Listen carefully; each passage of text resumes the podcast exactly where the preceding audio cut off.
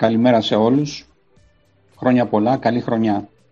Μια χρονιά που μας δημιούργησε τρομακτικά προβλήματα, ε, αναστάτωσε την παγκόσμια κοινότητα, έβαλε σε κίνδυνο ανθρώπους, δυστυχώς για, άλλοι, για άλλους ανθρώπους απεδείχθη μοιραία και εξακολουθούμε να παλεύουμε και να αγωνιζόμαστε εμείς οι γιατροί μέσα στα ιατρεία μας με κίνδυνο ε, της ζωής μας, της υγείας μας. Παρ' όλα αυτά, ε, τουλάχιστον για εμάς τους παιδιάτρους, εμείς ποτέ δεν τον βάλαμε κάτω, συνεχίσαμε. Η Πανελλήνια Ομοσπονδία Ελευθεροεπαγγελματιών Παιδιάτρων από την πρώτη ημέρα ενημέρωσε όλους τους συναδέλφους για τον τρόπο λειτουργίας στα ιατρεία τους. Προσπάθησε να μείνει δίπλα τους, προσπαθήσαμε να μείνουμε δίπλα σας, να φουγκραζόμαστε τις αγωνίες σας, τα προβλήματά σας και να υπάρχουμε και να προσπαθούμε να δίνουμε λύσεις ή και να μεταφέρουμε αυτή την αγωνία σε αυτιά που δυστυχώς δεν ήταν πάντα ευήκοα, προκειμένου να δοθεί γενικότερη λύση. Ε, με επιστολές, με παρεμβάσεις, όπου χρειαζόταν και νομίζω κάτι καταφέραμε. Επιτέλους ε, έχουμε μπει σε μια στροφή που ξεκίνησαν οι εμβολιασμοί και πιστεύουμε ότι αυτό είναι η αρχή του τέλους. Προσωπικά θέλω να το πιστεύω. Θα μας το επιβεβαιώσει και ο Γιώργος ο Παππάς. Ε, και ευχόμαστε να πάνε όλα καλά με τους εμβολιασμούς, ε, παρόλα τα προβλήματα και παρόλη την... Ε, Ε, μικρή απόδοση των, ε, του ρυθμού των εμβολιασμών, αλλά νομίζω δεν πειράζει, θα έρθει και η ώρα που θα συμπληρωθεί το κενό αυτό.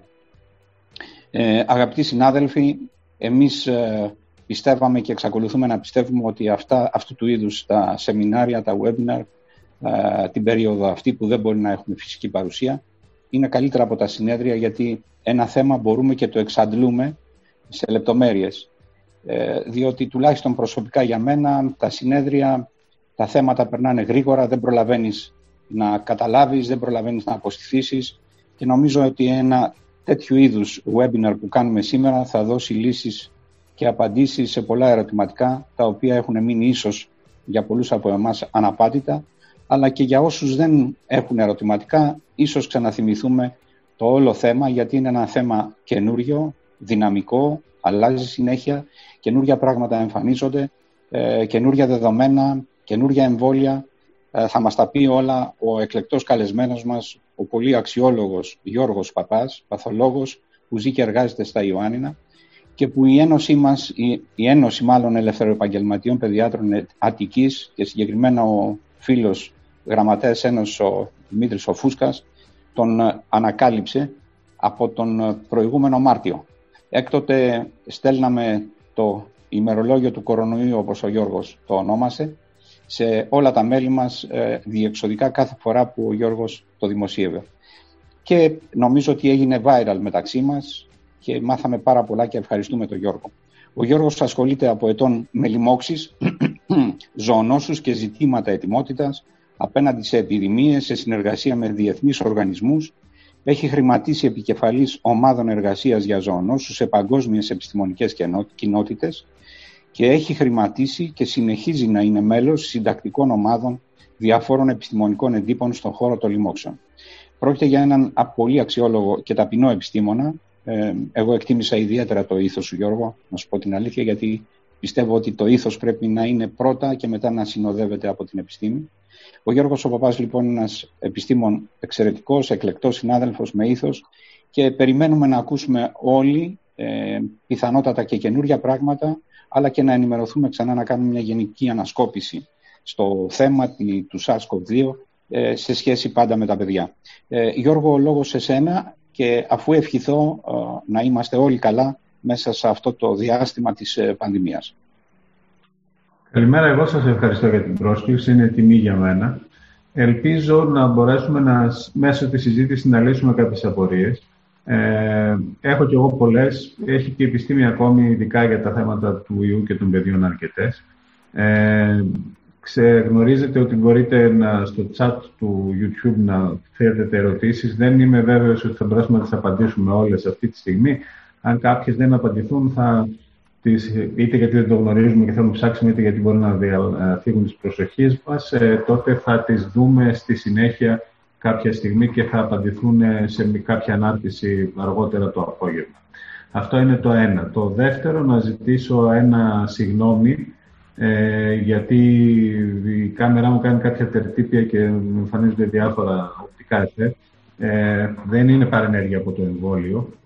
Ελπίζω. Ε, Γιώ, Γιώργο, αν μου επιτρέπεις, επειδή λησμόνησα να αναφερθώ στα παιδιά από την ομάδα «Η αλήθεια για τα εμβόλια», θέλω να τους ευχαριστήσω ιδιαίτερα για την υποστήριξη που κάνουν παρασκηνιακά και που δεν φαίνονται. Και, ε, και εγώ ευχαριστώ και ειδικά τον Νίκο, με τον οποίο τρεις μέρες τώρα, τον Νίκο Βοβαφρίσκου, ε, παιδεύεται για να μπορέσει να μας εξυπηρετήσει, για να είμαστε αυτή τη στιγμή live, αλλά και φυσικά όλα τα παιδιά που κάνουν μια εξαιρετική δουλειά και ουσιαστικά κάνουν τη δουλειά που έπρεπε να κάνει το κράτος όσον αφορά τον εμβολιασμό και τα δεδομένα που υπάρχουν για την ασφάλεια, την αποτελεσματικότητα και την χρήση όχι μόνο αυτού του εμβολίου, αλλά όλων. Ε, οπότε θα έλεγα να ξεκινήσουμε. Ε. Ναι, ναι, Γιώργο. Ο λόγος σε σένα. Λοιπόν, ε, θα δούμε τώρα, λοιπόν, εδώ θα ξεκινήσουμε το, βλέποντας μαζί σας τον, ε, τον ιό. Αυτός είναι, θα δούμε τον ιό που μας απασχολεί σε μισό λεπτάκι, εδώ. Αυτός, λοιπόν, είναι ο ιός, ο περίφημος ιός, ο οποίος μας απασχολεί. Κορονοϊός, γιατί έχει αυτές τις προεξοχές, τις ακίδες, τις λεγόμενες, που είναι το πιο θανατηφόρο όπλο του, γιατί μέσω αυτού του όπλου πηγαίνει και προσδένεται στον ανθρώπινο οργανισμό. Απο, αποδεικνύεται βέβαια αυτό, αυτή η ακίδα και το πιο αδύνατο σημείο του, γιατί αυτό, αυτή την ακίδα έχουμε χρησιμοποιήσει στα εμβόλια για να μπορέσουμε να λύσουμε το ζήτημα της πανδημίας, όπως και θα το λύσουμε κάποια στιγμή μέσα στους επόμενους μήνες μέσω του εμβολιασμού, χρησιμοποιώντας αυτήν την ακίδα, το ίδιο το όπλο του ιού. Ε, υπάρχουν και μορφότερες απεικονίσεις του, αλλά δεν θεωρώ ότι θα πρέπει να οροποιούμε ένα πράγμα το οποίο είναι ανέστητο και επεκτατικό, όπως είναι ο ιός. Το ερώτημα είναι πού ε, τον βρήκαμε τον ιό. Υπάρχουν πολλοί κορονοϊοί και ξέρουμε όλοι ότι υπάρχουν κορονοϊοί του απλού κρυολογήματος. Βλέπετε εδώ ότι είναι μια μεγάλη υποοικογένεια που έχει γέννη και υποογέννη και έχει είδη και υποείδη. Και μέσα σε αυτά τα υποείδη, δεξιά στην εικόνα, ε, βλέπετε τους, ε, κορονοϊ, τους, ιούς, τους κορονοϊούς του απλού κρυολογήματος και πιο κάτω τους, τα δύο ξαδερφάκια του νέου κορονοϊού, του SARS-κοβ δύο, τον MERS και τον SARS. Θυμίζω ότι τον SARS τον είχαμε πρωτοδεί το δύο χιλιάδες τρία. Ήταν ένας πολύ επικίνδυνος ιός που είχε ένα μειονέκτημα για τον ίδιο και εν τέλει πλεονέκτημα για την ανθρωπότητα, ότι σκότωνε τα θύματά του πάρα πολύ. Με αποτέλεσμα, όποιος νοσούσε πολύ να μην μπορεί να κυκλοφορεί έξω και να μεταδίδει τον ιό, όπως συμβαίνει τώρα. Ο MERS που εμφανίστηκε σε Σαουδική Αραβία ήταν ακόμα χειρότερος. Είχε τριάντα πέντε τοις εκατό θνητότητα και ευτυχώς περιορίστηκε εκεί και στην Κορέα σε μια μικρή. Ε, ε, μικροσυρωή κρουσμάτων που είχαν εκεί πέρα, σε νοσοκομεία πάντα. Ε, ευτυχώς ησυχάσαμε κάπως με αυτούς τους ιούς. Ο SARS εξαφανίστηκε ουσιαστικά. Επανήλθε όμως το ξαδερφάκι του, ο SARS-κοβ δύο. Και το δέντρο των ιών είναι αυτό εδώ πέρα. Βλέπετε με το μοβ ε, τον SARS-κοβ δύο, το δέντρο των κορονοϊών, το φιλογενετικό, ε, όπως το έχει φτιάξει η Ζέγκλισή, που είναι η πλέον αρμόδια. Είναι η Bad Woman της Βουχάν, η γυναίκα που ασχολείται χρόνια με τη μελέτη των κορονοϊών που υπάρχουν στις νυχτερίδες. Ε, εκεί λοιπόν υπάρχει και ο κορονοϊός. Ε, υποθέτουμε ότι υπάρχει ο κορονοϊός αυτός, γιατί οι συγγενείς του ιού υπήρχαν στις νυχτερίδες και ειδικότερα ένας ιός, ο ράτ τι τζι δεκατρία, είναι ο ιός που θεωρείται ότι είναι ο πλέον ε, κοντινός στο νέο κορονοϊό. Και είναι ένας ιός των νυχτερίδων. Υποθέτουμε λοιπόν ότι όπως και ο SARS ξεκίνησε από τις νυχτερίδες και μέσα από ένα μικρό θηλαστικό έφτασε στον άνθρωπο, τον SARS τον βλέπετε πιο πάνω εδώ, αν, όπως ο MERS ξεκίνησε από τις νυχτερίδες που είναι εδώ πιο κάτω, αλλά ε, μέσα από τις καμήλες πέρασε στον άνθρωπο, έτσι υποθέτουμε λοιπόν ότι αν πρέπει να αναζητήσουμε αυτό, την ε, προέλευση αυτού του νέου κορονοϊού, του SARS-κοβ δύο, θα πρέπει να ανατρέξουμε στη φύση. Όλα τα παθογόνα άλλωστε έρχονται από τη φύση, εμείς πάμε και τα βρίσκουμε. Ε, έχουμε λοιπόν νυχτερίδες, έχουμε μια Catwoman, έχουμε και παγκολίνους, πιγκουίνους, ούτε παγκολίνους ούτε πιγκουίνους. Λοιπόν, παρόλο που ανακυκλώθηκε πάρα πολύ η ιστορία με τους παγκολίνους, γιατί βρέθηκε κάποιος ιός, κορονοϊός που έμοιαζε σε κάποια σημεία με τον SARS-κοβ δύο, Ε, φαίνεται ότι η Παγκολίνη είναι αθώοι οι καημένοι ε, από αυτήν την ιστορία. Ε, δεν ξέρουμε πώς ακριβώς προήλθε, έφτασε από τις νυχτερίδες στον άνθρωπο ιός. Υπάρχει μια πιθανότητα να έρθει κατευθείαν. Να έμενε για χρόνια εκεί πέρα, να υπήρχαν συγγενείς στελέχη και κάποια στιγμή να αναπτύχθηκε και απλώς να άτυχε να βρεθεί. Είτε μέσω του εμπορίου κάποιων νυχτερίδων στις διάφορες παράξενες αγορές της Κίνας, είτε μέσω άμεσης επαφής, δηλαδή μπορεί να μπει και κάποιος σε μια σπηλιά, να κόλλησε τον ιό και στη συνέχεια να πρόλαβε να τον μεταφέρει κάπου αλλού και να άρχισε να κυκλοφορεί στους ανθρώπους. Ε, επίσης, μπορεί να υπάρχει ένα άλλο ενδιάμεσο ζώο το οποίο δεν το ξέρουμε. Ξέρουμε ότι είναι τα μίνκ, ε, παρόλο που τα μίνκ είναι ιδιαίτερα ευαίσθητα στον ε, ε, κορονοϊό, αλλά αυτό είναι ένα άλλο ζήτημα. Υπάρχει λοιπόν περίπτωση από ένα άλλο ζώο να πέρασε στον άνθρωπο μέσω των νυχτερίδων. Το ζητούμενο είναι όμως το εξής, ότι η φύση είναι ένα τεράστιο εργαστήριο που έχει δεκάδες χιλιάδες ιούς που δεν τους έχουμε αναγνωρίσει ακόμη. Δεν υπάρχουν μόνο εφτά κορονοϊοί, υπάρχουν δεκάδες ε, κτηνιατρικοί κορονοϊοί και υπάρχουν άλλοι χιλιάδες κορονοϊοί που δεν τους έχουμε ακόμη μάθει. Και ακόμη περισσότερα παθογόνα. Κάποιοι υπολογίζουν ότι υπάρχουν τρία εκατομμύρια άγνωστα παθογόνα ιών, υλικά παθογόνα ε, στην φύση, τα οποία καλά είναι να μην τα γνωρίσουμε, γιατί δεν ξέρουμε τι θα γνωρίσουμε. Ε, το ζήτημα λοιπόν είναι ότι αυτός ο ιός, περνώντας είτε περνώντας από τις νυχτερίδες ή όχι, έφτασε στον άνθρωπο. Τη στιγμή που έφτασε στον άνθρωπο και άρχισε να μεταδίδεται από άνθρωπο σε άνθρωπο, είχε αυτή τη δυνατότητα, εκεί ξεκίνησε το ζήτημα της πανδημίας. Ένας αναπνευστικός ιός, ο οποίος πηγαίνει από άνθρωπο σε άνθρωπο, δημιουργεί προβλήματα. Και ειδικότερα σε μια κοινωνία όπου μέσω του, των αεροπορικών ταξιδιών, μέσω των παγκόσμιων ταξιδιών, είναι μια κοινωνία ε, ενιαία.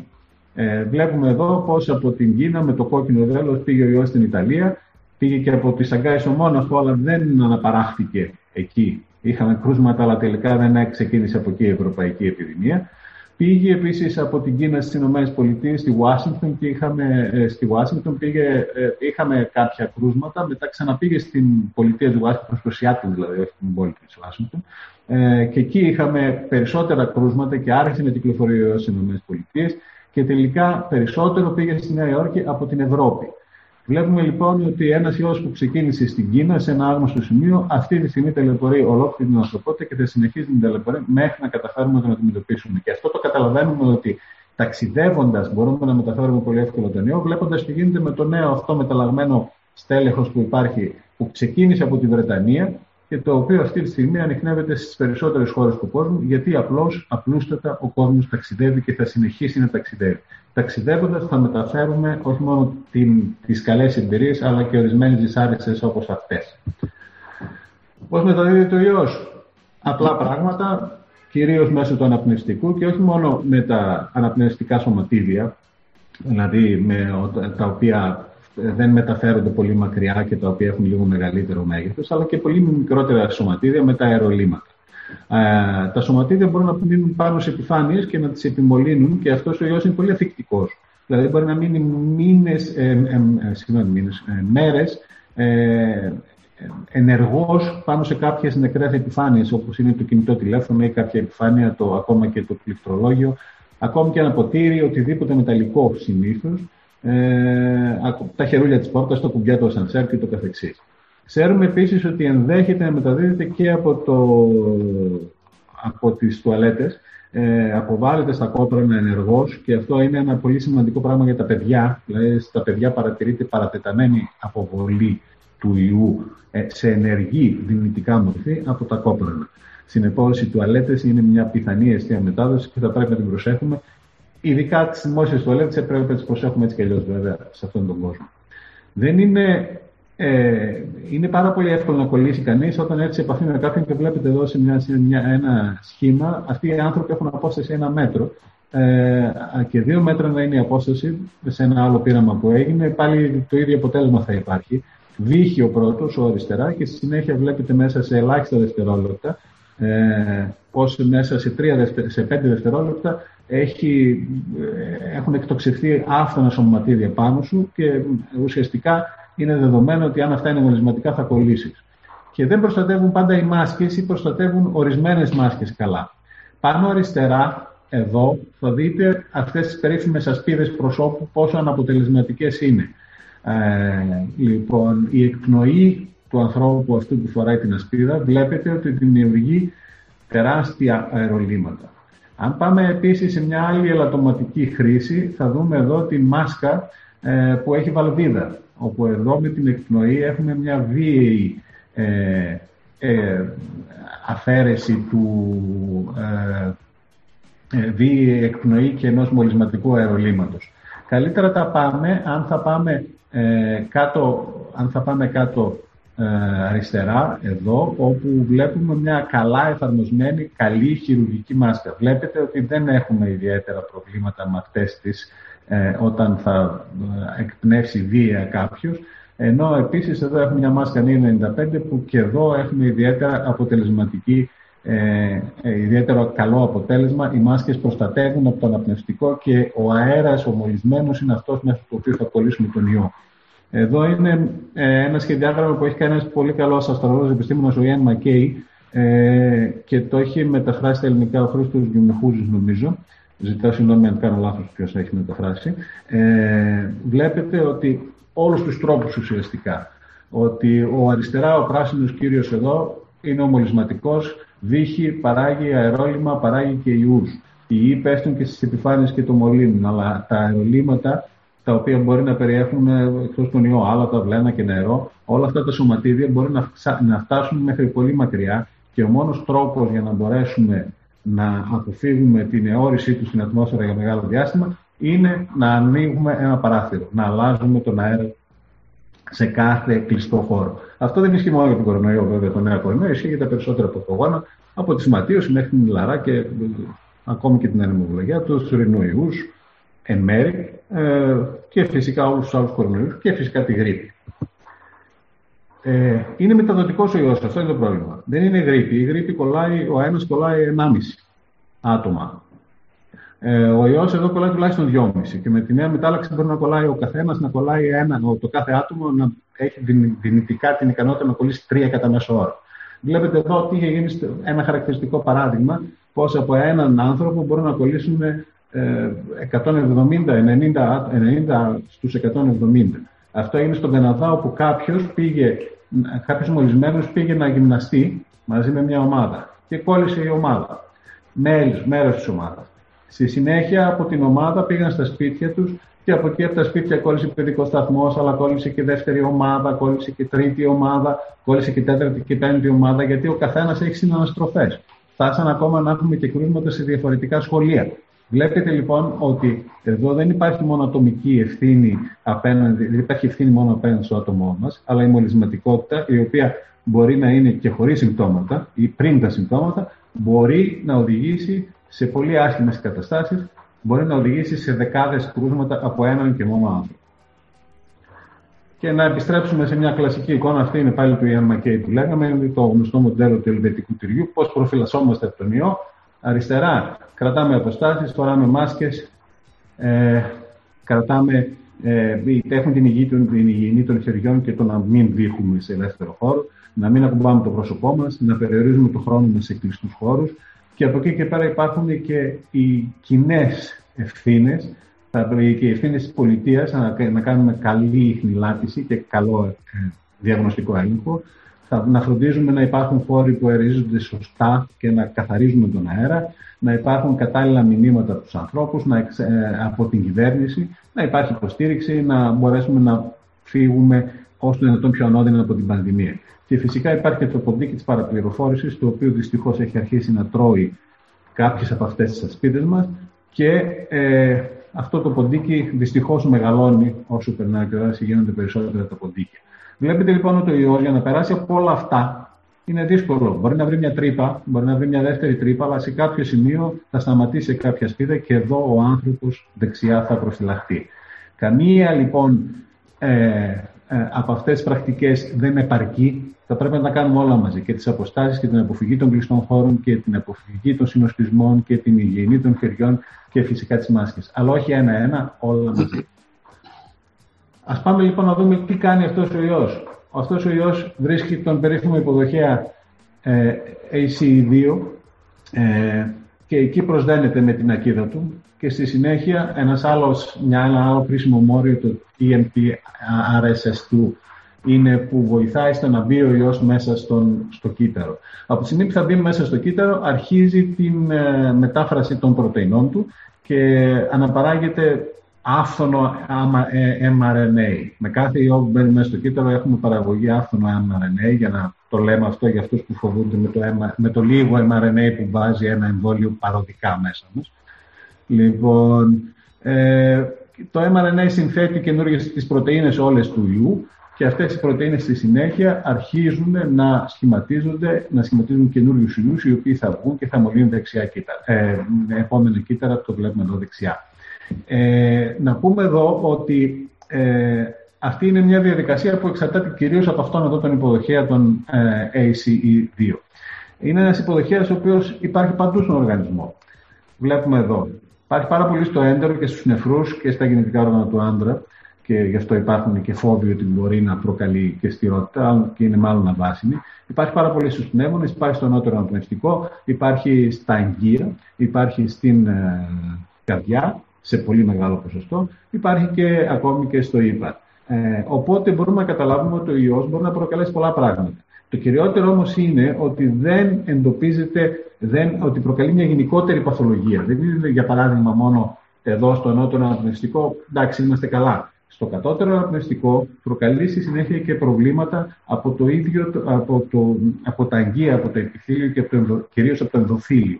Και αυτό είναι ένα πρόβλημα που δημιουργεί όλες τις συστηματικές εκδηλώσεις του ιού, που δεν είναι μόνο το αναπνευστικό, είναι κυρίως οι θρομβοεμβολικές καταστάσεις, καρδιολογικές καταστάσεις, νεφρικές καταστάσεις, σπανιότερα τα γαστεντερικά ή τα δερματολογικά, αν και στα παιδιά τα δερματολογικά έχουν σημασία, θα το πούμε παρακάτω, νευρολογικά τα πάντα. Ειδικά με την καρδιά ξέρουμε ότι υπάρχει άμεση βλάβη που μπορεί να προκληθεί στα κύτταρα του μυοκαρδίου, να κάνει νεκρώσεις και το καθεξής και μάλιστα άμεσα και όχι από τη συστηματική προβολή, προσβολή.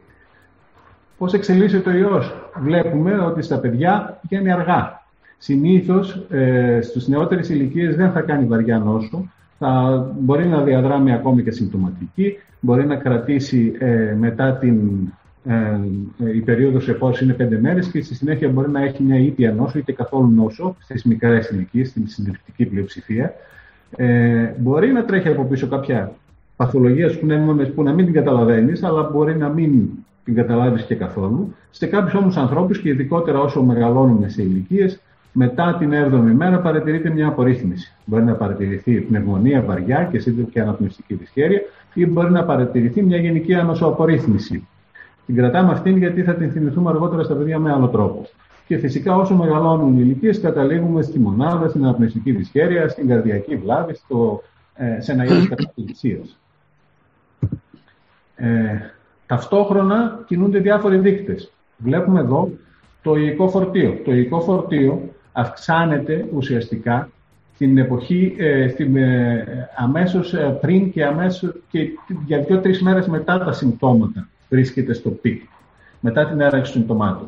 Ε, ίσως θέλει λίγο πιο δεξιά, πιο αριστερά αυτή η καμπύλη που έχει φτιάξει εδώ η ΣΕΔΙΚ.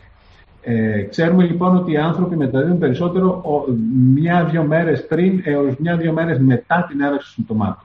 Το υλικό φορτίο πέφτει σιγά-σιγά όσο περνάει ο χρόνος. Υπάρχει όμως πιθανότητα σε αυτό το διάστημα είτε να αυξηθούν τα αντισώματα, θα το δούμε στη συνέχεια, είτε να έχουμε μια ήπια στο περιοριζόμενη νόσο που θα τελειώσει σε βαριά δέκα μέρες και θα φύγει μαζί και το δυνητικά μολυσματικό υλικό φορτίο, είτε θα έχουμε βαρύτερες νόσους που θα δημιουργήσουν σοβαρότερα προβλήματα.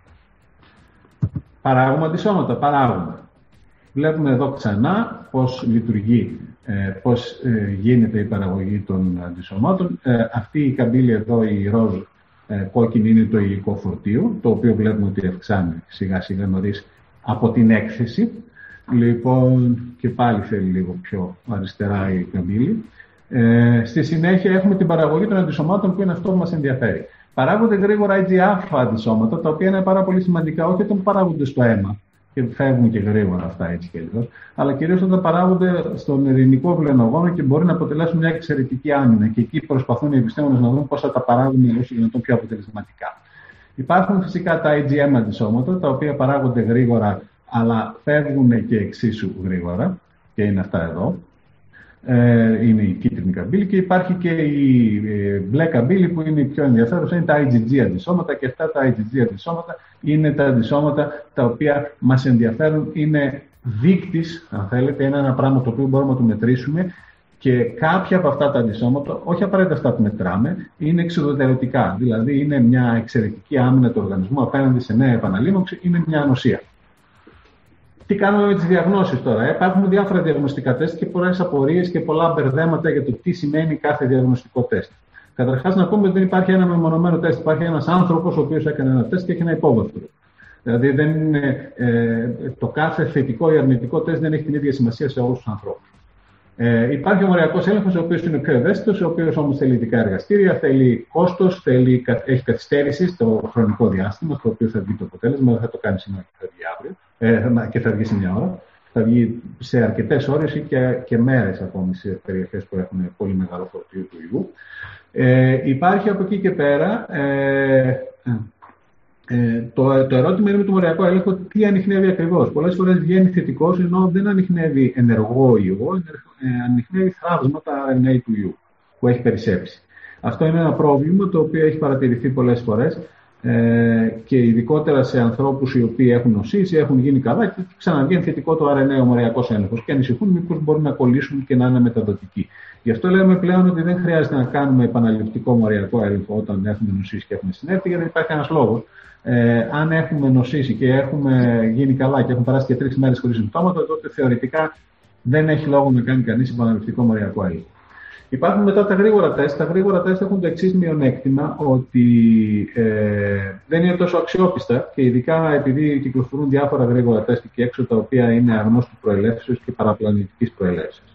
Υπάρχουν όμως ορισμένα γρήγορα τεστ που πιάνουν πολύ καλά τις υψηλές συγκεντρώσεις του ιού και πολύ αξιόπιστα. Ε, τα οποία είναι όπως αυτά τα τεστ που χρησιμοποιούν και σε όλες τις δοκιμασίες που κάνει και η ΕΟΔΥ και, και που προτείνουν να κάνουν και στα σχολεία και το καθεξής. Ε, αυτά τα γρήγορα τεστ λοιπόν πιάνουν τους μολυσματικούς. Αυτό είναι πάρα πολύ σημαντικό. Δηλαδή ένας άνθρωπος ο οποίος δεν έχει αρνητικό γρήγορο, τε, γρήγορο τεστ και θετικό μοριακό, πάνω από ότι έχει χαμηλό υλικό φορτίο και γι' αυτό έχει και χαμηλή πιθανότητα να μεταδώσει. Οπότε δεν μας στενοχωρεί και πολύ. Όταν θέλουμε να κάνουμε μαζικό έλεγχο σε κάποιους ανθρώπους, να βρούμε τους μεταδοτικούς μέσα στην κοινότητα, τότε το γρήγορο τεστ είναι πάρα πολύ χρήσιμο, αρκεί να είναι το σωστό γρήγορο τεστ και όχι τα διάφορα επικίνδυνα που μπορεί να κυκλοφορούν έξω. Πρέπει να ψάχνουμε ποια είναι τα γρήγορα τεστ στα οποία θα υποβληθούμε και θα... φυσικά σημασία σε όλα αυτά έχει σημασία και πώς θα γίνει το τεστ. Λοιπόν, και ο μοριακός έλεγχος και το τεστ αντιγόνου έχει το εξής χαρακτηριστικό, ότι πρέπει να πάρεις δείγμα είτε από το, από το ρινοφάρυγγα είτε από το στοματοφάρυγγα. Το δείγμα στο ρινοφάρυγγα είναι λίγο ταλαιπωρία, δηλαδή μπαίνει η μπατονέτα και μπαίνει βαθιά μέσα, τη νιώθεις. Ε, αν τώρα κάποιος κλωτσίσει, τότε υπάρχει πιθανότητα να μην γίνει επαρκής η λήψη, η λήψη δείγματος και να μην έχουμε σωστό αποτέλεσμα. Στο στοματοφάρυγγα επίσης, αν πάμε και βάλουμε απλά την μπατονέτα έτσι, βάλουμε δύο λεπτά έξω έτσι και στη συνέχεια την αποσύρουμε, δεν γίνεται δουλειά. Δεν θα βγάλουμε κάποιο αποτέλεσμα και επειδή είμαι ένας άνθρωπος που έχω κάνει πολλά γρήγορα τεστ, ως οφείλω, ως γιατρός που είμαι στην κοινότητα και έρχομαι σε επαφή με πάρα πολύ κόσμο, λοιπόν μπορώ να σας πω ότι υπάρχουν διάφορες πρακτικές που δεν είναι πάντα απαραίτητα σωστές. Τέλος, υπάρχουν τα αντισώματα, τα οποία αντισώματα, όπως είπαμε, δεν έχουν καμία σημασία για τη διάγνωση. Έχουν μια σημασία στα παιδιά σε μια συγκεκριμένη κατάσταση, αλλά αυτά τα αντισώματα ενδέχεται να υποδηλώνουν προστασία. Δεν σημαίνει όμως ότι όποιος έχει αντισώματα δεν θα κολλήσει, σώνει και καλά, γιατί δεν ξέρουμε τι ακριβώς δείχνουν τα αντισώματα, σε ποιον τίτλο φτάνουν και κυρίως αν επαρκούν απέναντι σε όλα τα στελέχη του ιού που κυκλοφορούν στην κοινότητα. Πάμε λοιπόν στα παιδιά. Αυτά είναι στοιχεία από, την Ευρω... από το ι σι ντι σι και μας δείχνει ότι οι μικρότερες ηλικίες ε, είναι, ε, παρόλο που αποτελεί τα παιδιά ε, από μηδέν έως δεκαοκτώ, αποτελούν ένα, ένα σημαντικό κομμάτι του πληθυσμού στην Ευρώπη σε επιλεγμένες χώρες, ε, το οποίο φτάνει ε, το δεκαεπτά τοις εκατό, έχουν μικρότερη συμμετοχή στην, ε, στα, στην νόσο. Τα ποσοστά εδώ βγαίνουν λιγότερο, βγαίνουν κάτω, κοντά στο έντεκα τοις εκατό. Που σημαίνει και ακόμη μικρότερη συμμετοχή στο να, στους ανθρώπους που χρειάστηκαν νοσηλεία και ακόμη μικρότερη συμμετοχή στους ανθρώπους που χρειάστηκαν να μπουν στη μονάδα ιατρικής θεραπείας και φυσικά ελάχιστη συμμετοχή στους θανάτους. Τι σημαίνει αυτό? Ότι με βάση τα τρέχοντα στοιχεία της Ευρωπαϊκής Ένωσης, και είναι στοιχεία μέχρι τέλη του Νοεμβρίου, ε, οι, τα παιδιά νοσούν λιγότερο. Και μάλιστα τα παιδιά δεν είναι απλά ότι νοσούν λιγότερο, αλλά ε, δεν έχουν και καμία διαφορά μεταξύ τους, ενώ, ε, μεταξύ των φύλων. Ενώ έχουμε δει στους ενήλικες ότι οι άντρες γενικά νοσούν περισσότερο και ίσως βαρύτερα, και όχι ίσως σίγουρα βαρύτερα από τις γυναίκες. Στα παιδιά δεν έχει παρατηρηθεί κάτι τέτοιο. Ένα χαρακτηριστικό εδώ ότι άμα δει κανείς εδώ με την καμπύλη, τα μπλε είναι γυναίκες, ενώ τα κόκκινα είναι άντρες. Ε, βλέπετε ότι υπάρχει. Ε, αγόρια και κορίτσια, συγγνώμη. Ε, βλέπετε ότι αλλού είναι πιο ψηλά τα κορίτσια, αλλού είναι πιο ψηλά τα αγόρια, είναι και μικρά τα δείγματα και συνεπώς βλέπουμε ότι στο φύλλο στα παιδιά δεν παίζει διαφορά. Η συμμετοχή λοιπόν των παιδιών είναι μικρή στην Ευρωπαϊκή Ένωση. Τα παιδιά είναι όλα τα μπλε, ανάλογα με την ηλικία. μηδέν έως τέσσερα, πέντε έως έντεκα, δώδεκα έως δεκαπέντε, δέκα έως δεκαοκτώ. Λοιπόν, βλέπετε ότι το σύνολο των κρουσμάτων το καταλαμβάνουν κυρίως οι ηλικίες δεκαεννιά έως τριάντα εννιά εδώ, και με ένα πικ που έκαναν το καλοκαίρι και το Σεπτέμβριο σε όλη την Ευρώπη, και στη συνέχεια οι ηλικίες σαράντα εξήντα τέσσερα, αυξανόμενα βέβαια και οι μεγάλες ηλικίες. Τα παιδιά βλέπετε ότι δεν συμμετέχουν πολύ, εξακολουθούν να μην συμμετέχουν πολύ στην κίνηση της πανδημίας ε, σε όλη την Ευρώπη, και αυτό έχει σημασία και για το σχολείο. Στην Ελλάδα, αυτά είναι τα χθεσινά, από τη χθεσινή έκθεση του ΕΟΔΥ, βλέπουμε ότι το σύνολο των κρουσμάτων σε παιδιά είναι το έξι κόμμα ένα τοις εκατό. Πηγαίνουμε ακόμα καλύτερα και την υπόλοιπη Ευρώπη, δηλαδή. Δεν έχουμε θανάτους σε παιδιά. Ε, δεν, ε, είναι ίση σχεδόν η κατανομή ανάμεσα σε άνδρες και σε αγόρια και κορίτσια. έξι κόμμα ένα τοις εκατό είναι τα αγόρια, έξι τοις εκατό είναι και τα κορίτσια. Αυτό σημαίνει ότι τα παιδιά στην Ελλάδα σε μεγάλο βαθμό έχουν γλιτώσει από την πανδημία και φυσικά ήταν ευχάριστο δεν έχουμε και κάποιο, κάποια απώλεια. Εδώ είναι μια μελέτη που λέει τα περισσότερα πράγματα για την Ελλάδα και για τα παιδιά στην Ελλάδα. Ε, την έχει κάνει η Έλληνα Μαλτέζου, που έχει, είναι μια εξαιρετική επιστήμονας που έχει γράψει όλη την επιδημιολογία σε εξαιρετικά άρθρα, όλη την επιδημιολογία της πανδημίας στην Ελλάδα. Ε, προτείνω να βρείτε και τα άλλα άρθρα. Βλέπετε ότι υπάρχει και σωρία γνωστών παιδιάτρων ε, και γνωστών επιστημόνων του χώρου της παιδιατρικής και όχι μόνο, και της μικροβιολογίας. Ε, στα ονόματα που είναι κάτω. Ε, γι' αυτό έχω αφήσει αμετάφραστα και, τα, και τους πίνακες. Είναι από, το, από μια πολύ πρόσφατη δημοσίευσή τους στο Pediatric Infectious Disease Journal. Ε, λοιπόν, εδώ μας λέει λοιπόν τα παιδιά από την πρώτη φάση μέχρι τις τριάντα Ιουνίου.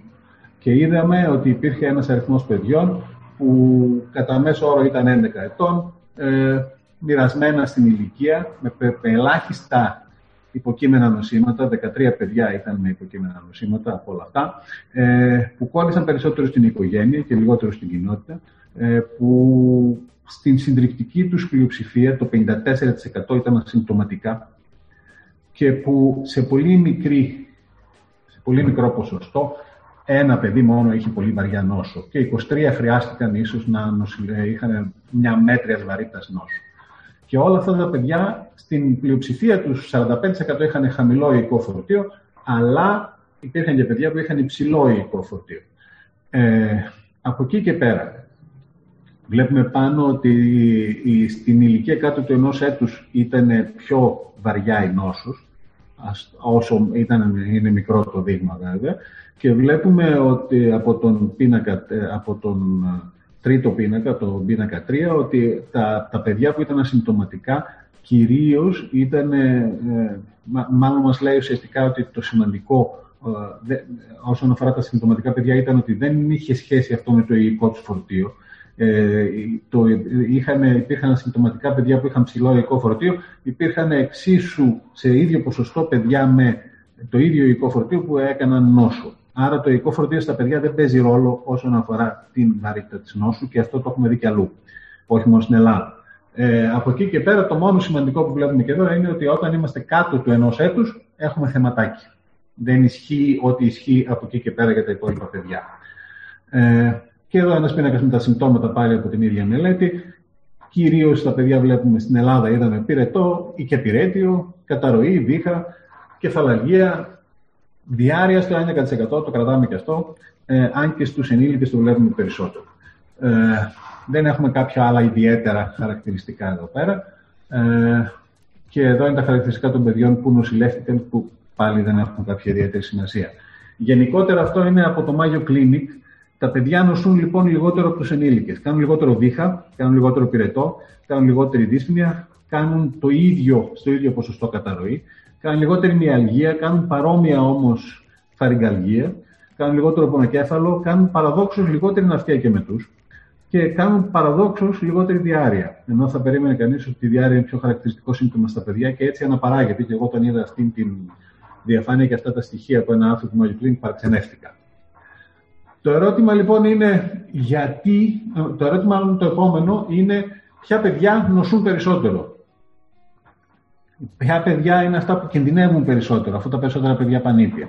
Δεξιά βλέπετε τον τίτλο από μια ανασκόπηση που δημοσίευσε ένα συνάδελφο από το Ιωάννινα, είναι στο τρέχον τεύχος του Pediatric Clinic της North America, εξού και τη βάζω. Αριστερά έχω συλλέξει εγώ διάφορους, διάφορα ερωτήματα για το ποια ακριβώς μπορεί να είναι τα παιδιά που κινδυνεύουν περισσότερο από τον ιό. Παίζει ρόλο η ηλικία. Αναπαράγεται πολλές φορές ότι τα παιδιά κάτω των δέκα κινδυνεύουν λιγότερο, ενώ όσο πλησιάζουμε προς την ενηλικίωση κινδυνεύουν το περισσότερο τα παιδιά.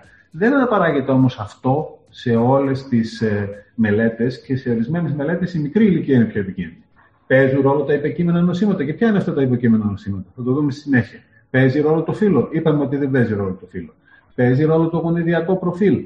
Ε, Ξέρουμε, για παράδειγμα, ότι τα παιδιά που έχουν που είναι καταγωγή, τα έγχρωμα παιδιά ή τα, τα παιδιά που έχουν ισπανική, λατινοαμερικανική καταγωγή έχουν αυξημένη πιθανότητα να νοσήσουν βαρύτερα. Είναι όμως αυτό έχει να κάνει άραγε με το γονιδιακό του προφίλ ή με τις γενικότερες συνθήκες στις οποίες ζουν. Και ένα άλλο ερώτημα το οποίο δεν έχει απαντηθεί είναι μήπως παίζουν ρόλο οι συνδημόξες που υπάρχουν. Σε κάποια μεγάλη σειρά που έγινε από την Αμερική, είχαν βρει και ένα ποσοστό που είχε μυκόπλασμα και τα αυτά ίσως τα παιδιά να πήγαιναν χειρότερα. Για να πούμε λοιπόν στα παιδιά ποιοι είναι ασθενείς υψηλού κινδύνου, καταλήξαμε στο εφ ντι έι.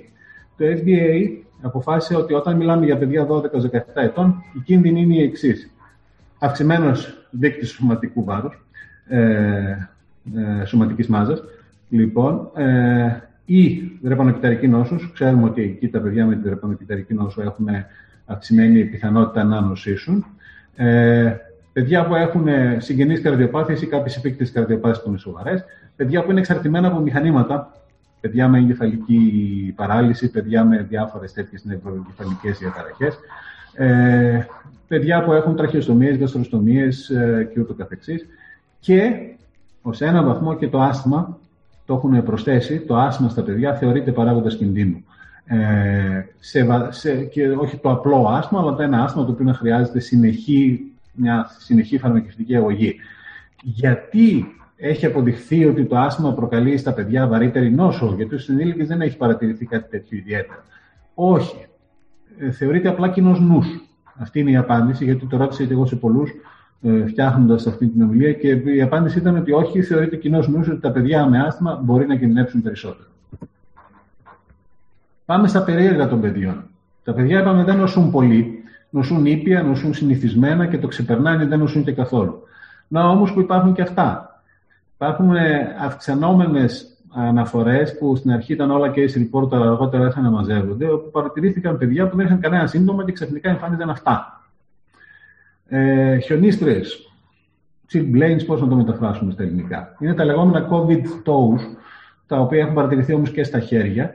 Και τα οποία είναι σαν νεκρωτικές βλάβες, σαν βλάβες από το ψύχος, αλλά παρατηρήθηκαν όχι στο κρύο και παρατηρήθηκαν εν τη απουσία συχνά άλλων συμπτωμάτων. Και όταν έγινε ο έλεγχος, είδαν ότι ήταν παιδιά που είχαν έρθει σε επαφή με τον ιό, είτε γιατί ο πατέρας τους ή η μάνα τους είχαν τον ιό και ζούσαν μαζί τους, είτε γιατί θετικοποιήθηκαν λίγο αργότερα. Πώς προήλθαν αυτά, είναι αυτοάνωση η φύση τους, είναι ρευματολογική η φύση τους. Υποδηλώνει κάτι άλλο. Φαίνεται ότι είναι αγκαιακή η φύση τους και έχει να κάνει με το γεγονός ότι ο ιός προσβάλλει το ενδοθύλι. Λοιπόν, και στα παιδιά κάνει αυτή την εντυπωσιακή εμφάνιση που παρατηρείται σε λιγότερο βαθμό και στους ενήλικες, αλλά όχι τόσο πολύ. Δηλαδή, μπορεί να παρατηρηθεί μέχρι και τριάντα οκτώ χρονών από ό,τι σε μια μεγάλη σειρά από τριακόσια ατόμων που μάζεψε κάποιος από τις ΗΠΑ. Ε, αλλά στα παιδιά ειδικά είναι χαρακτηριστικό και αν το δει κάποιος θα πρέπει να έχει το νου του, γιατί μπορεί να υποδεικνύει το, το μόνο σύμπτωμα ενός κορονοϊού, του κορονοϊού, του νέου κορονοϊού. Και φυσικά πάμε στο άλλο ζήτημα που είναι το σημαντικό στα παιδιά, το, ε, πολυσυστηματική, το πολυσυστηματικό φλεγμονώδες σύνδρομο των παιδιών, που στην αρχή το περάσαμε για Καβασάκη.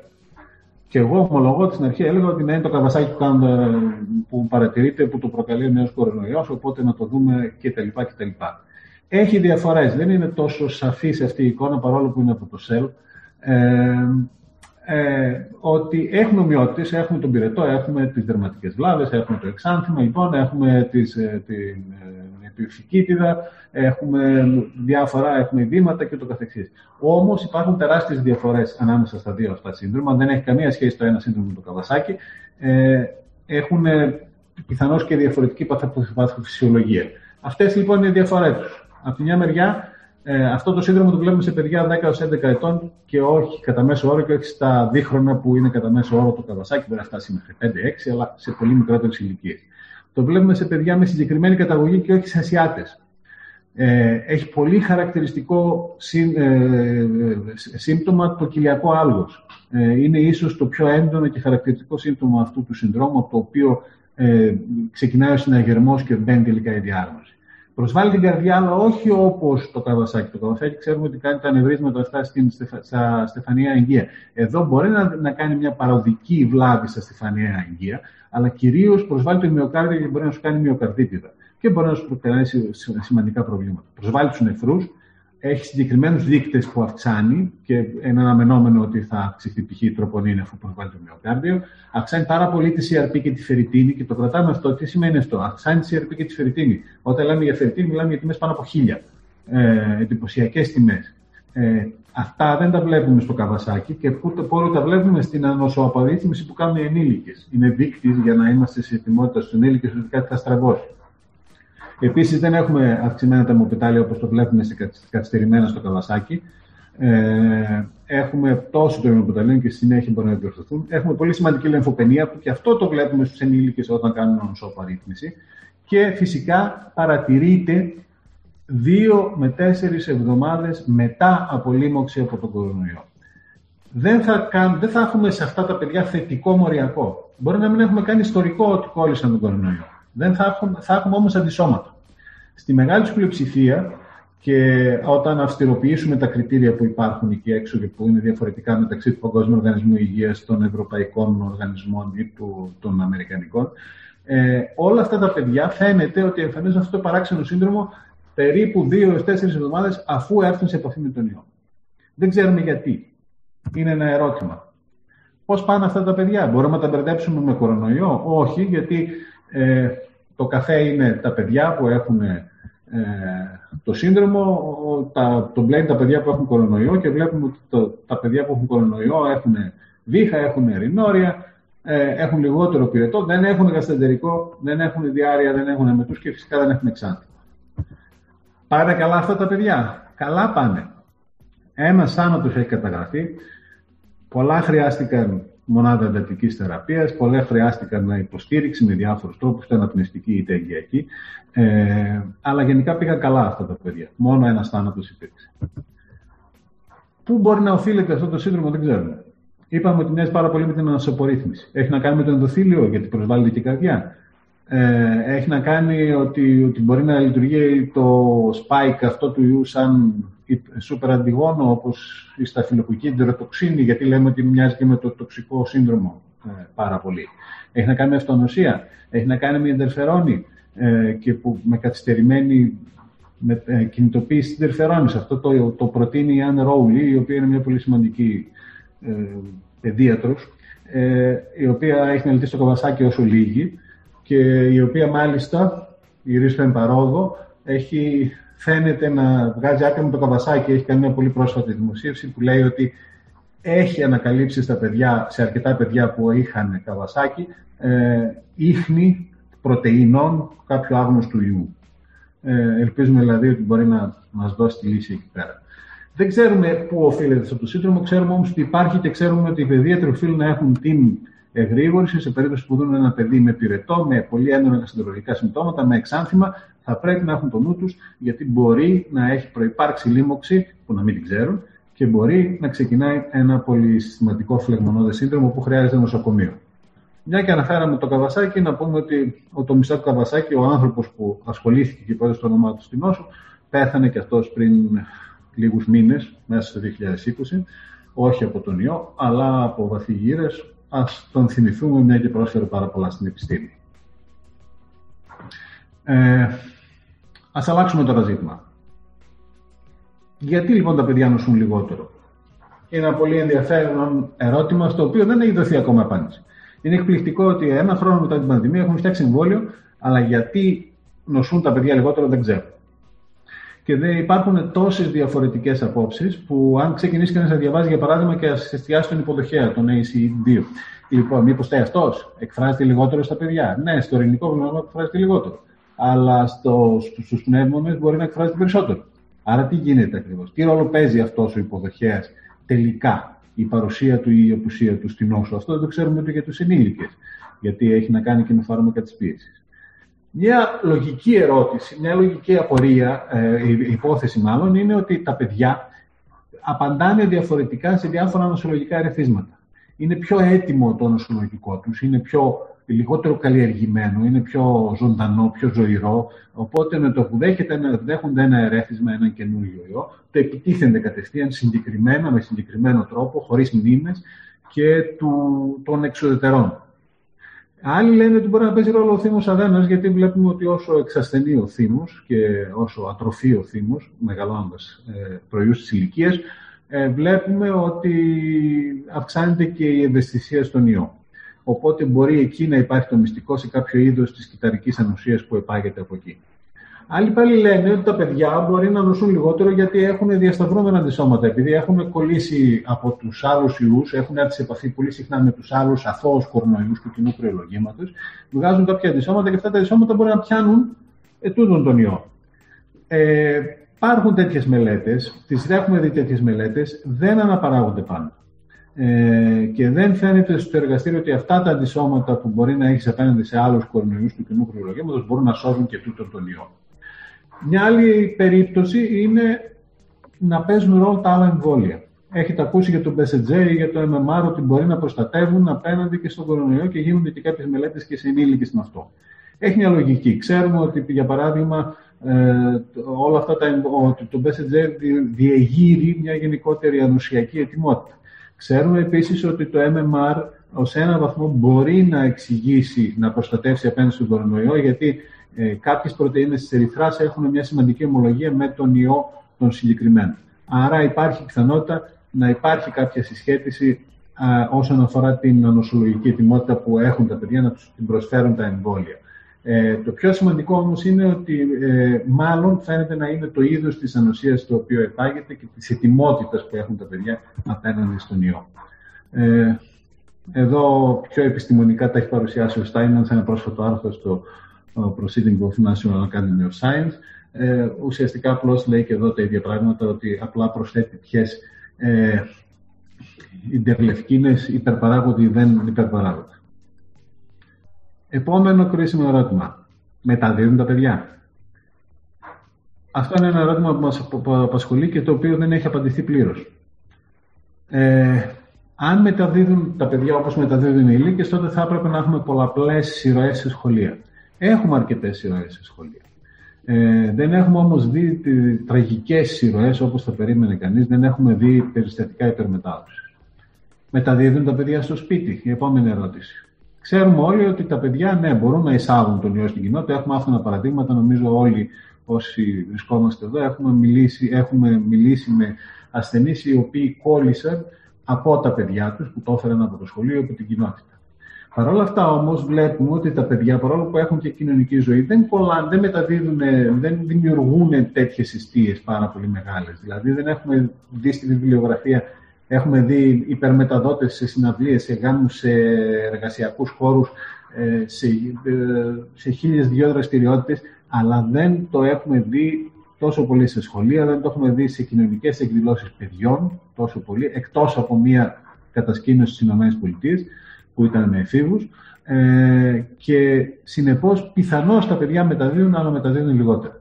Παίζει ρόλο ότι έχουν το, το υλικό φορτίο τους? Όχι, γιατί από μελέτες έχει αποδειχθεί, και ειδικά από μελέτες του Γερμανού του Ντρόστεν, ο οποίος είναι ο πλέον σημαντικός επιστήμονας στο θέμα της πανδημίας, έχει αποδειχθεί ότι ίδιο υλικό φορτίο έχουν τα παιδιά με τους ε, μεγάλους κατά μέσο όρο. Παίζει ρόλο λοιπόν η ηλικία. Ένα καλό ερώτημα. Κυκλοφόρησε πολύ ότι, ότι τα παιδιά πάνω από δώδεκα χρονών μεταδίδουν περισσότερο, μεταδίδουν όπως οι ενήλικες, ενώ τα παιδιά κάτω από δώδεκα ετών μεταδίδουν λιγότερο. Αυτό ήταν μια μελέτη από την Κορέα, η οποία έχει πολλά ερωτηματικά. Εξακολουθούμε να μην το ξέρουμε και αυτό.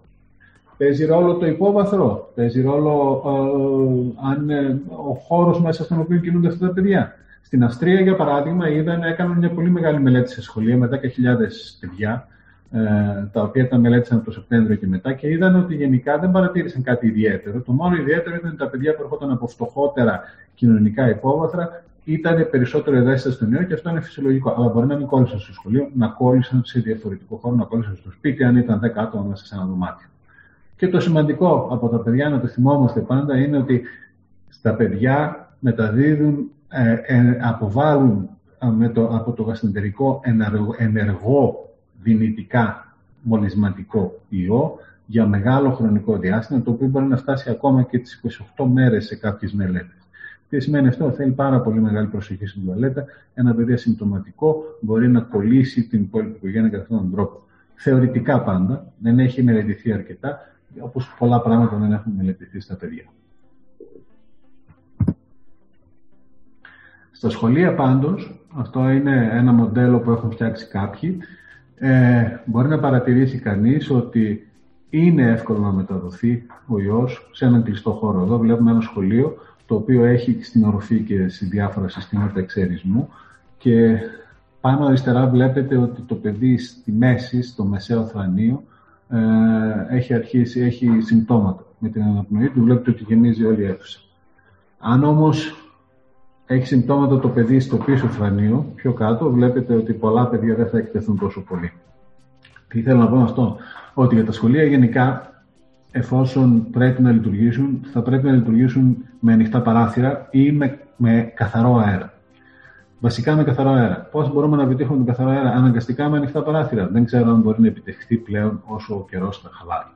Ε, με συνθήκες άλλες, όπως καθαριστές αέρα, είναι πάρα πολύ σημαντικό, και πρέπει η πολιτεία, το έχω, το έχω πει στο βαθμό που μπορεί να με ακούσει κάποιος, ότι θα πρέπει τους καθαριστές αέρα ειδικά να τους δούμε. Ε, δεν είναι με τόσο μεγάλο το κόστος όσο το κόστος μιας, ε, ε, του να νοσήσει ένα παιδί και να μεταφέρει αυτή την νόσο δυνητικά ακόμη και στην υπόλοιπη οικογένεια. Θα πρέπει να δούμε πώς θα φροντίσουμε, όχι μόνο τα σχολεία, αλλά όλοι, όλοι οι χώροι, οι κοινόχρηστοι, να έχουν καθαρό αέρα, όχι μόνο για τώρα, αλλά και για, τα, για τους επόμενους χειμώνες, και φοβάμαι αυτά που ενδέχεται να δούμε τους επόμενους μήνες. Ε, υπάρχουν θεραπείες για τον ιό. Στα παιδιά δεν κάνουμε τίποτα. Θα πρέπει να είμαστε πολύ απεγνωσμένοι για να δώσουμε κάποια θεραπεία. Εδώ είναι ένα πολύπλοκο σχήμα που δείχνει πού δρά, δρούν οι διάφορες θεραπείες, σε ποιο στάδιο μπορούν να μπλοκάνουν τον ιό. Ε, Δεν δίνεις εύκολα, εύκολα κορτιζόνη, δεν θα δώσεις εύκολα ε, πλάσμα από ανανύψαντες. Αυτό πλέον έχει αρχίσει να υποχωρεί στην πρακτική. Δεν θα δώσεις πολύ εύκολα, σαφώς, αντι, ανοσοτροποποιητικά. Ε, δεν θα δώσεις υδροξυκλωροκίνη ή ρεντέσιβιρ, αν και το ρεντέσιβιρ το έχουμε δώσει ακόμα και σε νεογνά στον έμπολα. Ε, δεν έχεις γενικά πολλά φάρμακα να δώσεις. Το παιδί θα το υποστηρίξεις και ελπίζεις να μην σου δημιουργήσει προβλήματα από το αναπνευστικό. Αν φτάσεις μέχρι εκεί, θα δεις τι θα κάνεις. Έτσι και αλλιώς, θεραπείες για τον ιό δεν έχουμε επαρκείς αυτή τη στιγμή, γενικότερα και όχι μόνο στα παιδιά. Και στους ενήλικες είμαστε πολύ περιορισμένοι όσον αφορά την ε, δραστηριότητά μας. Εμβόλιες για τα παιδιά γιατί δεν έχουμε, είναι η επόμενη ερώτηση. Εδώ βλέπουμε γενικά τους διάφορους τύπους εμβολίων που δοκιμάζονται αυτόν τον καιρό στον νέο κορονοϊό. Ε, για τα παιδιά υπάρχουν μελέτες. Ξεκινάνε μελέτες, αλλά δεν έχουν καταφέρει ακόμα να προχωρήσουν ικανοποιητικά. Η Moderna ψάχνει απεγνωσμένα παιδιά δώδεκα ετών έως δεκαοκτώ για να τα βάλει σε μελέτη. Στις ΗΠΑ θέλει τρεις χιλιάδες παιδιά για να τρέξει μελέτη. Και δεν το βλέπει να τα καταφέρει να τα μαζέψει αυτά τα παιδιά μέσα στο δύο χιλιάδες είκοσι ένα. Είναι εντυπωσιακό. Θέλει τρεις χιλιάδες παιδιά και δεν καταφέρει να τα μαζέψει η Moderna, που έχει ήδη δώσει αποδοτικότατο εμβόλιο για τους ενήλικες. Άρα θα καθυστερήσουμε να δούμε αν θα έχουμε εμβόλιο για τα παιδιά. Γιατί το φοβόμαστε το εμβόλιο στα παιδιά? Γιατί στα παιδιά ενδέχεται να παίζει κύριο ρόλο η Τ Χ δύο ανοσία, που είναι διαφορετική και την οποία δεν τη θέλουμε στους ενήλικες. Στους ενήλικες θέλουμε την Τ Χ ένα και την θέλουμε αυτή από τα εμβόλια, οπότε μπερδευόμαστε λίγο με τα παιδιά. Το φοβόμαστε. Έχουμε όμως εμβόλια για τους α, παιδιάτρους και έχουμε εμβόλια για τους γονείς. Και εκεί είναι ο ρόλος του παιδιάτρου, ο οποίος θα πρέπει να επιμείνει Και όχι μόνο να εμβολιαστεί ο ίδιος για να προστατεύσει τον εαυτό του και τους γύρω του, αλλά και για να πείσει στην κοινότητα να μεταφέρει το μήνυμα ότι αυτό το εμβόλιο, αυτά τα εμβόλια που κυκλοφορούν και που θα κυκλοφορήσουν είναι ασφαλή και αποτελεσματικά και είναι το τελικό μας διαβατήριο εξόδου από αυτή την κρίση. Ε, έχουμε τα mRNA εμβόλια, τα οποία από σήμερα γίνονται και σε υπερήλικες, έχουν γίνει σε αρκετούς υγειονομικούς. Πολλοί από εμάς και από εσάς τα έχουμε κάνει ε, την πρώτη δόση. Υπάρχουν εμβόλια ντι εν έι που, θα, που είναι πολύ πίσω, τα, που είναι πιο νέα τεχνολογία και πιο ζώρικη, αλλά δεν φαίνεται να προχωράει πολύ καλά. Είναι το εμβόλιο της Συνόβιο. Υπάρχουν διάφορα συνδυασμένα εμβόλια, όπως είναι της Novavax κυρίως. Ε, το συζητούσαμε πριν με τον Κώστα. Ε, αυτό το εμβόλιο έχει ένα νοσοενισχυτικό, το Matrix M, το οποίο φαίνεται κάνει θαύματα, τουλάχιστον στις πρώτες μελέτες. Θα έχουμε αποτελέσματα μέσα στο Μάρτιο. Μπορεί να παρέχει την καλύτερη ενωσία από όλα. Ε, υπάρχουν εμβόλια που είναι όπως τις, το πακέτο Oxford, AstraZeneca, Johnson εντ Johnson και το Sputnik το ρώσικο, τα οποία είναι εμβόλια που χρησιμοποιούν έναν αδενοϊό, κάνουν δηλαδή ένα αθώο ιό που δεν έχει την ικανότητα να αναπαράγεται και που δεν προκαλεί έτσι και πρόβλημα στον άνθρωπο. Του βάζουν απάνω το spike, αυτήν την περίφημη ακίδα του ιού, και ε, τον εισάγουν στον οργανισμό έτσι ώστε να μπορέσει να, ε, ο, ο οργανισμός να αναγνωρίσει κατά λάθος και την ακίδα και να είναι έτοιμος όταν θα μπει μέσα το κορονοϊό. Ε, θα έχουμε και από αυτά τα εμβόλια. Ε, ουσιαστικά είναι τα τρία εμβόλια που περιμένουμε να δούμε τι στοιχεία θα δώσουν οι Ρώσοι περισσότερα, τι στοιχεία θα δώσει το εμβόλιο της AstraZeneca που μπορεί να διατεθεί πάρα πολύ στην Ευρώπη, τι στοιχεία θα δώσει και η Johnson εντ Johnson που μπορεί να είναι το μόνο εμβόλιο με μία δόση. Ε, αν και, και υπάρχει μια επιφύλαξη ότι μπορεί και τελικά να χρειαστούν δύο δόσεις. Και υπάρχουν και τα παλιά εμβόλια, τα παραδοσιακά μάλλον, όπως είναι με απενεργοποιημένο ιό, που παίρνεις τον, απομονώνεις τον κορονοϊό, τον περνάς με φορμόλι, τον σκοτώνεις και μετά τον βάζεις μέσα στον οργανισμό μαζί με ένα νοσοενισχυτικό. Οι Κινέζοι έχουν φτιάξει πάρα πολλά τέτοια εμβόλια, ε, τα δοκιμάζουν ανά τον κόσμο. Ε, δεν φαίνεται να έχουν τόσο μεγάλη αποτελεσματικότητα, γύρω στο πενήντα τοις εκατό φαίνεται να είναι της Sinovac το πρώτο που φαίνεται εδώ πέρα. Ε, δεν ξέρουμε αν θα κυκλοφορήσουν καν στον, στην δυτική, στις δυτικές κοινωνίες, στην Ευρώπη για παράδειγμα, ε, αλλά ε, μπορεί να παραχθούν μαζικά και μπορούν να κυκλοφορήσουν χωρίς περιορισμούς όσον αφορά την κατάψυξη ή ούτω καθεξής και μπορεί εν τέλει να βοηθήσουν. Δεν έχουν και πολλές παρενέργειες αυτά τα εμβόλια, είναι πιο ήπια. Ε, οπότε όταν θα έρθει η σειρά σε όλους να εμβολιαστούν, ε, καλά θα είναι να εμβολιαστούν. Δεν υπάρχουν ουσιαστικές παρενέργειες. Χρειάζεται ίσως σε κάποιους αλλεργικούς μια παρακολούθηση και μια φλένα για μισή ώρα, για καλό και για κακό. Από εκεί και πέρα, σοβαρά ζητήματα δεν έχουμε δει. Μπορεί κάποιοι να αισθάνονται κουρασμένοι για δύο μέρες ή να μπορούν να πάνε τα πόδια τους για τρεις μέρες, ας πούμε, μέχρι, ε, αλλά τίποτα παραπάνω. Από τα εμβόλια που κυκλοφορούν αυτή τη στιγμή, της Moderna και της Pfizer, δεν έχουμε δει παρά ελάχιστες σοβαρές παρενέργειες και φαίνεται ότι και τα εμβόλια που θα ακολουθήσουν θα έχουν ένα προφίλ ασφάλειας που θα είναι πολύ σημαντικό. Άρα να εμβολιαστούν. Να πω δύο λόγια για τα νεογνά μόνο. Ε, είναι τελείως διαφορετική η κατάσταση στα νεογνά. Ε, τα νεογνά δεν θα κολλήσουν απαραίτητα σε, από κάθε τη μετάδοση. Ε, Ελάχιστες είναι οι περιπτώσεις, αλλά κυρίως θα κολλήσουν μετά. Επειδή θα έρθουν σε επαφή με τη μητέρα, θα, όταν, όταν η μητέρα θυλάζει τον νεογνώ, αναπνέει πάνω του, θα το κολλήσει. Μπορεί να κολλήσουν και από κάποιον από τους εργαζόμενους σε ένα νοσοκομείο ή σε μια κλινική, σε μια μαυστική κλινική. Τα νεογνά μπορεί να εμφανίσουν αρκετά συμπτώματα. Ε, πυρετό, εμετούς, δυσανεξίες τροφή, διάρειες. Ε, αναπνευστική δυσχέρεια που θα εκδηλωθεί με βήχα και ούτω καθεξής. Ε, υπάρχουν περιπτώσεις και γενικά ξέρουμε ότι τα νεογνά νοσούν λίγο βαρύτερα από ότι οι υπόλοιποι ενήλικοι. Ε, γενικά όμως αυτό που μας ενδιαφέρει είναι ότι ε, το κύριο ότι δεν παρατηρούνται πάρα, πάρα πολύ σημαντικές επιπλοκές στο θέμα εγκυμονούσες και νεογνά και κορονοϊός. Ε, ίσως κάποιοι ε, παραπάνω πρόωρες γεννήσεις παρατηρούνται, αλλά εδώ βλέπουμε ε, ότι ε, η γέννη, το, η, το βάρος γέννησης δεν έχει μεγάλα, μεγάλες αποκλίσεις. Δηλαδή βλέπουμε εδώ όλες αυτές οι καμπύλες είναι από διάφορες μεγάλες σειρές νεογνών ε, που έχουν γεννηθεί από μητέρες με κορονοϊό. Υπάρχουν δύο μεγάλες ε, πλατφόρμες στον κόσμο που συγκεντρώνουν αυτούς, αυτά τα νεογνά.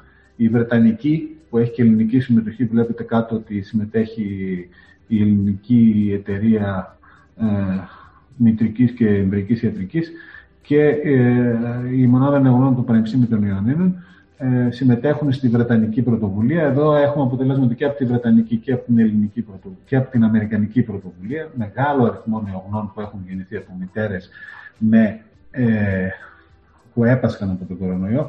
Δεν παρατηρήθηκε κανένα πρόβλημα. Ε, το μόνο πρόβλημα που ενδέχεται να παρατηρηθεί είναι ένα αυξημένο ποσοστό προώρων γεννήσεων και βλέπετε εδώ στην τρίτη στήλη ότι υπάρχει ένα ποσοστό πάνω από δέκα τοις εκατό γεννήσεων μεταξύ της τριακόσιης δεύτερης και τριακόσιης έκτης εβδομάδας.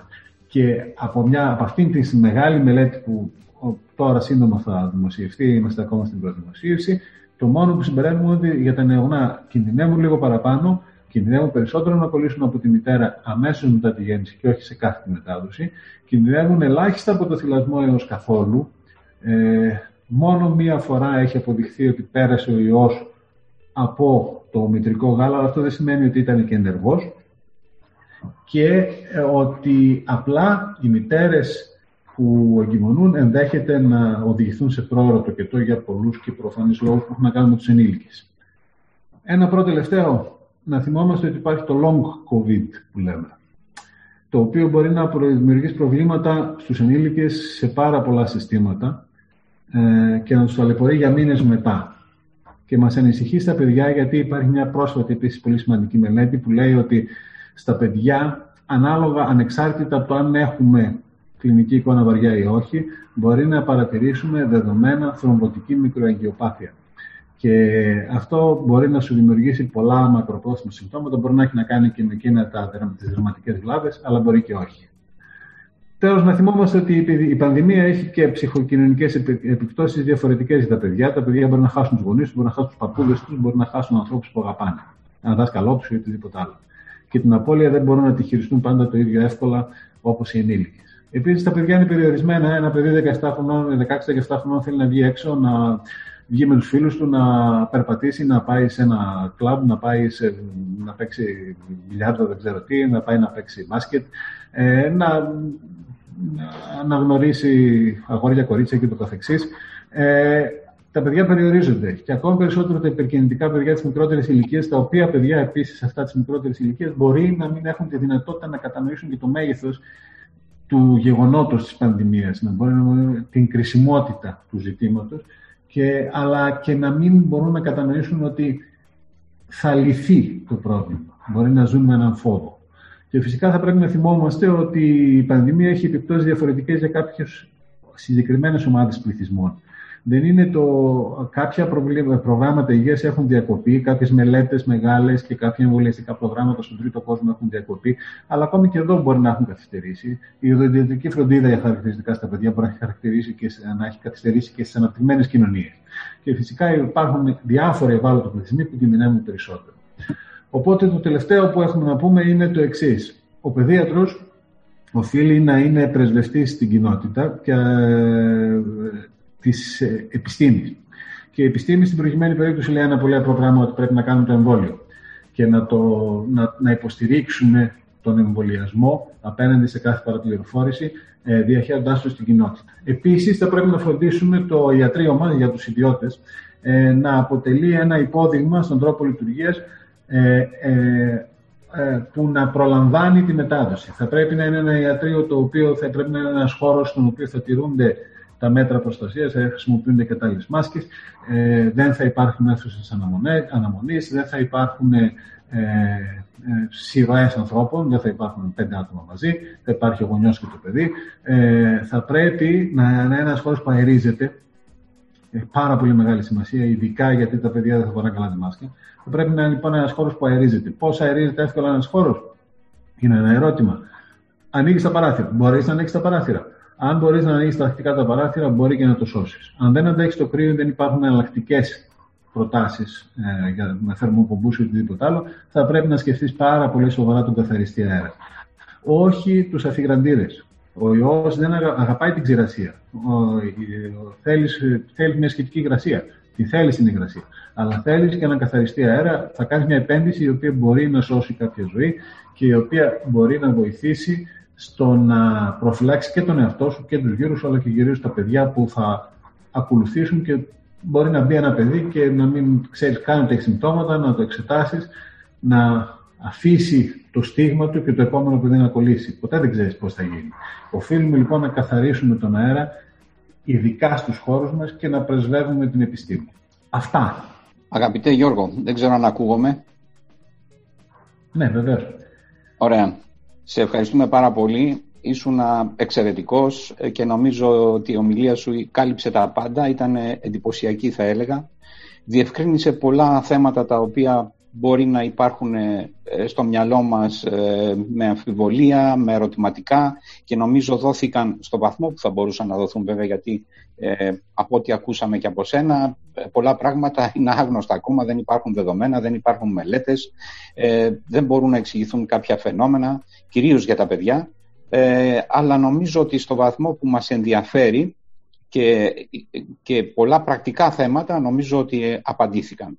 Υπάρχουν αρκετές ερωτήσεις από συναδέλφους, τους οποίους θέλω να ευχαριστήσω ιδιαίτερα και σαν Πανελλήνια Ομοσπονδία, διότι χωρίς αυτούς η Πανελλήνια Ομοσπονδία δεν είμαι, δεν είμαι εγώ, δεν είναι οι άλλοι συνάδελφοι, είναι όλοι οι υπόλοιποι συνάδελφοι, είναι οι παιδίατροι, και τους ευχαριστώ ιδιαίτερα σήμερα που αφιέρωσαν χρόνο από την προσωπική τους ζωή, μια μέρα βέβαια χειμωνιάτικη που ενδείκνυται κανείς για να μείνει στο σπίτι, αλλά δεν έχει σημασία, γιατί είμαστε νομίζω γύρω στα τριακόσια πενήντα άτομα που παρακολουθούν αυτή τη στιγμή, και το νούμερο είναι, δείχνει το μεγάλο ενδιαφέρον και την αγωνία των συναδέλφων.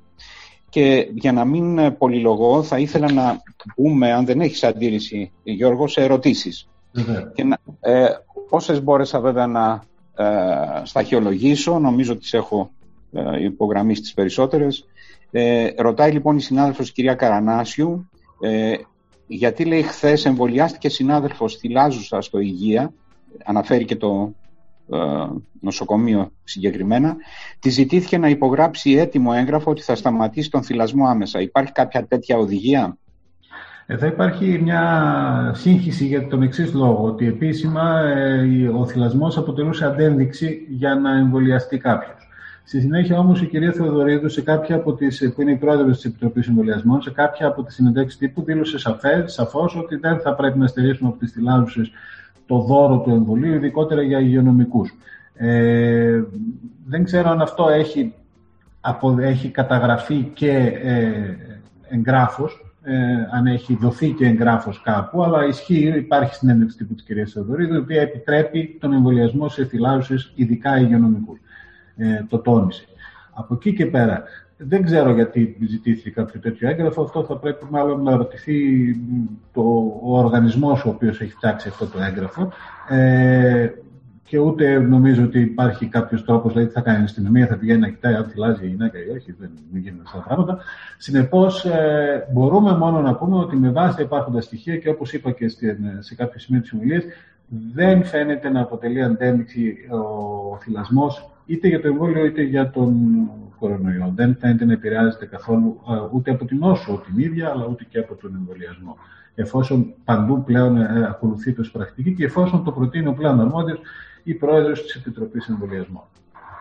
Ε, με την ευκαιρία, Γιώργο, διάβασα, διότι ρωτούν πολλοί ε, γονείς ε, στα, ή στις σελίδες που έχει ο καθένας από εμάς στα social media, εάν κάποια εγκυμονούσα πρέπει να εμβολιαστεί. Μάλιστα, εγώ είχα και Ε, μια συζήτηση με μια συνάδελφο ε, σε μια ερώτηση που έγινε ε, και εκεί λοιπόν ε, ε, φάνηκε ότι υπάρχουν κάποιες ε, ενημερωμένες ε, συστάσεις για τις εγκυμονούσες και για τις θυλάζουσες κατά επέκταση, οι οποίες ε, γράφουν ότι θα πρέπει να εκτιμηθεί ο κίνδυνος ο οποίος υπάρχει, ανάλογα δηλαδή με το που εργάζεται, πόσο επικίνδυνο είναι να κολλήσει μια εγκυμονούσα τον ιό και στη συνέχεια, αν ο κίνδυνος είναι μεγάλος, να εμβολιαστεί. Δεν ξέρω ποια είναι η δική σου γνώμη. Ε, η εγκυμοσύνη εξακολουθεί να αποτελεί αντένδειξη. Και υπάρχει αναφορά ότι γενικά ότι υπάρχει σύσταση ότι όταν, όταν εμβολιαστείς θα πρέπει για δύο μήνες να καθυστερήσεις την εγκυμοσύνη. Τώρα, τις μελέτες και της Pfizer-BioNTech, αυτό το εμβόλιο που υπάρχει στην Ελλάδα, αλλά και της Moderna, έχει αποδειχθεί ότι έχει τύχει κάποιες γυναίκες να έχουν μείνει έγκυες ή να ήταν έγκυες στη διάρκεια των κλινικών δοκιμών και αν το ξέρουν να μείνουν έγκυες μετά τον εμβολιασμό. Οι περισσότερες από αυτές τις γυναίκες γέννησαν χωρίς ιδιαίτερα προβλήματα. Ε, συνεπώς ε, θεωρείται ότι αν τύχει και εμβολιαστής και είσαι έγκυος ή δεν το χωρίς, δεν κάνεις κάτι. Αλλά αν εμβολιαστής, καλά είναι να μην μείνεις έγκυος για δύο μήνες μετά. Αυτή είναι η επίσημη οδηγία.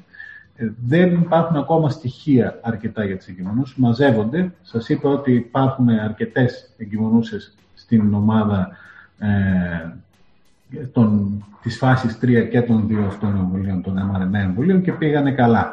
Ε, στην, ε, στις λίγες εγκυμονούσες που υπάρχουν στις δοκιμές του εμβολίου της ε, Οξφόρδης, AstraZeneca Οξφόρδης, είχαμε κάποιες αποβολές. Αυτό, σε εγκυμονούσιους που εμβολιάστηκαν. Αλλά και εκεί είναι μικρά τα δείγματα, μην το κρατάμε. Γενικώς λοιπόν ακολουθούμε τους κανόνες. Αν είστε έγκυος και δεν το γνωρίζετε και εμβολιαστήκατε, καλά κάνατε, ωραία, να κάνετε τη δεύτερη δόση απλά αργότερα, μετά το τέλος της εγκυμοσύνης και μην ανησυχείτε για κάτι. Αν όμως εμβολιαστείτε και δεν είστε έγκυος, τότε καλά να μην είστε έγκυος για δύο μήνες. Αυτή είναι η επίσημη οδηγία. Οκ, okay, Γιώργο. Ρωτάει η συνάδελφος η Σοφία Λεβιζάκη από την Κρήτη, που στέλνουμε και τους χαιρετισμούς μας βέβαια, γιατί μας παρακολουθούν από όλη την Ελλάδα, εσένα.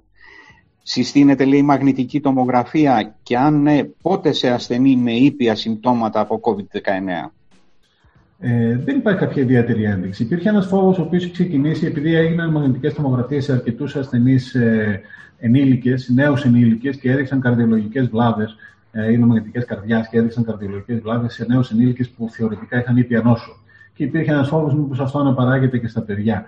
Α, αυτό τελικά έχει ανατραπεί. Δηλαδή, εντάξει, όταν ψάχνεις μια νόσο πάρα πολύ, όπως στην προηγουμένη περίπτωση των συγκεκριμένων ιών, τον έχουν ξυπνάξει το ψάξιμο, έχουν γίνει τα πάντα. Και έχουν γίνει ακόμα και σε ανθρώπους, ναι. Δηλαδή, δεν έχεις νοσήσει, αλλά έχεις έρθει σε επαφή, αλλά σου κάνουν μια μαγνητική. Δεν γίνονται άλλο λόγο αυτά. Ε, δεν υπάρχει ένδειξη να κάνεις μαγνητική στα παιδιά. Δεν ξέρω αν υπάρχει ένδειξη μόνο στο, στα πλαίσια του υπερφλεγμονώδου συνδρόμου για να δεις καλύτερα την μυοκαρδίτιδα που μπορεί να προκαλέσει. Αλλά σε κάτι άλλο δεν θα έλεγα ότι υπάρχει οπουδήποτε ένδειξη. Αλλά εδώ μιλάμε για ήπια συμπτώματα, ρωτάει συνάδελφος, οπότε δεν υπάρχει τέτοιο ερώτημα. Ε, στο ίδιο κλίμα είναι και η επόμενη ερώτηση που είναι από την κυρία Παλάσκα. Αν χρειάζεται καρδιολογικός έλεγχος, είναι μια άλλη παράμετρος βέβαια, σε παιδί ενήλικα που πέρασε COVID. Και πάλι και αυτό ξεκινάει από την σκέψη αυτή ότι υπάρχει μια προσβολή της καρδιάς η οποία είχε ας πούμε μεγαλοποιη... με... μεγαλοποιηθεί σε κάποια φάση. Ε, ο Έρικ Τοπόλο, ο οποίος είναι ο... ο πλέον συστημικός και επιδραστικός γιατρός της ΗΠΑ που ουσιαστικά ελέγχει και το Medscape, ε, είχε υποστηρίξει ότι υπάρχουν βλάβες πολύ έντονες από την καρδιά ακόμα και σε νέους αθλητές. Το ψάξανε σε επαγγελματίες αθλητές του N B A, σε πρόσφατες μελέτες, τα πάντα είναι καθησυχαστικά. Δεν μπορεί να σου αφήσει μόνιμη βλάβη σε στατιστικά σημαντικό ποσοστό η νόσος, αν δεν έχεις νοσήσει βαριά. Ότι μπορεί να υπάρξει μια μεμονωμένη εξαίρεση, ένα και σε υπόρτου παγκοσμίως, μπορεί να υπάρξει. Αλλά θα μιλάμε για μεμονωμένες εξαιρέσεις. Συνεπώς, δεν υπάρχει κάποιος ιδιαίτερος λόγος, αν δεν έχεις καρδιολογικά συμπτώματα, αν δεν έχεις υποψία καρδιολογικών συμπτωμάτων, να κάνεις καρδιολογικό έλεγχο, εφόσον έχεις νοσήσει ήπια. Αν έχεις νοσήσει βαριά, αν έχεις νοσηλευτεί ή οτιδήποτε άλλο, εξυπακούεται ότι παρακολούθησες διαφορετική και μπορεί να περιέχει και καρδιολογικό έλεγχο.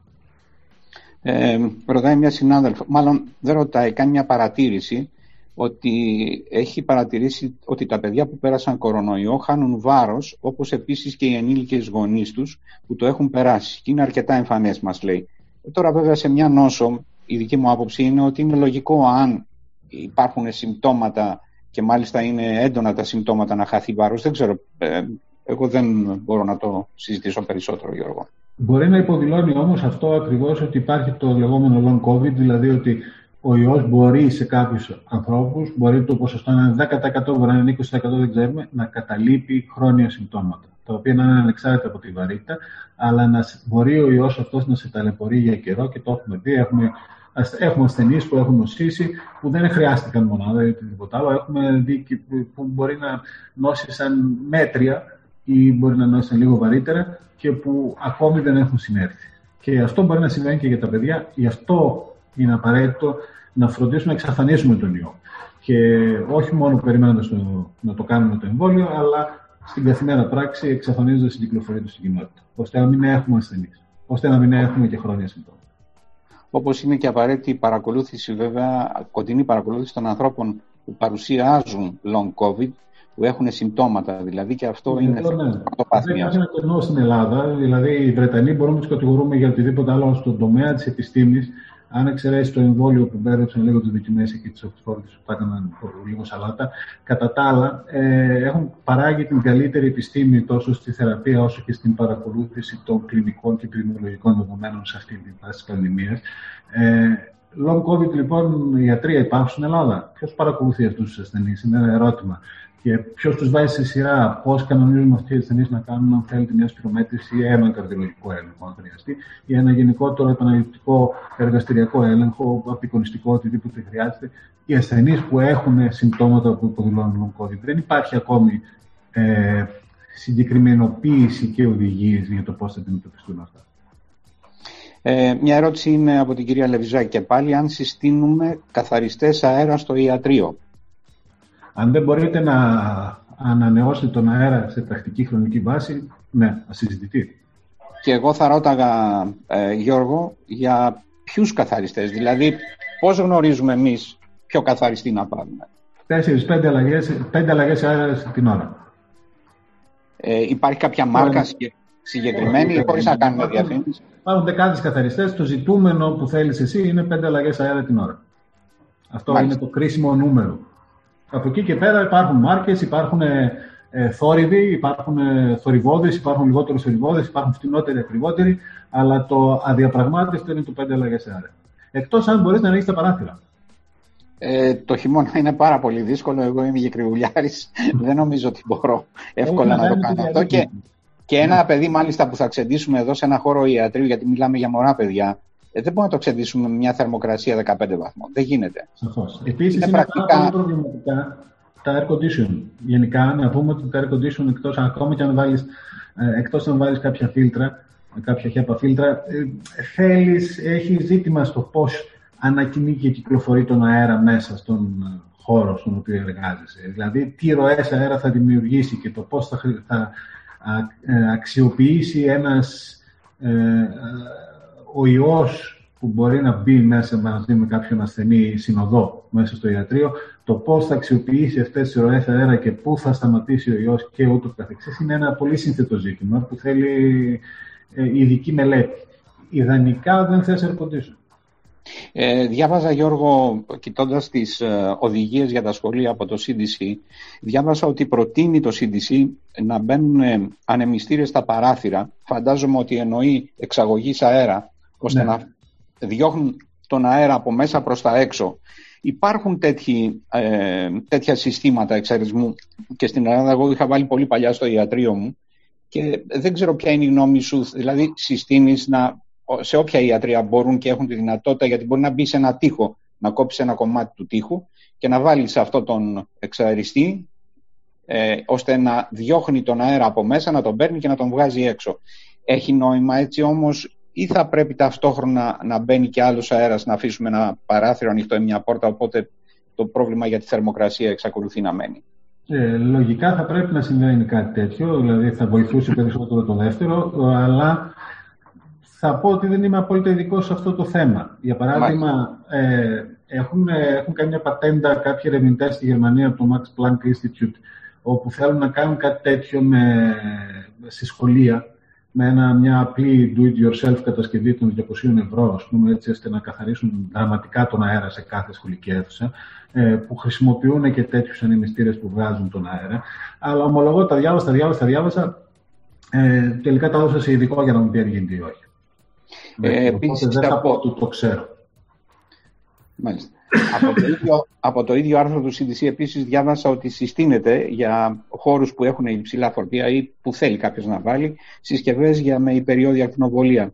Ε, ε. Επειδή έχει υποθεί και στην Ελλάδα αυτό. Βεβαίως. Απλά δεν έχει ε, ε, απλοποιηθεί τόσο πολύ ως πράξη, ως σύσταση, το πού θα μπει και τα λοιπά. Ναι, μια συσκευή που θα είναι ψηλά και θα μπορεί να απολυμμένη, αν θέλετε, τον αέρα που ανεβαίνει προς τα πάνω και που δεν, σε, δεν έρχεται σε επαφή άμεση με, τον, με τους ανθρώπους που είναι μέσα, πιθανώς θα έχει μια τέτοια χρησιμότητα, πιθανότατα, Απλά και εδώ ε, δεν έχει υποπέσει στην αντίληψή μου κάποια αναλυτική τέτοια πρακτική λύση που να τα διευκρινίζει τόσο πολύ όσο να τα καταλάβω εγώ τουλάχιστον.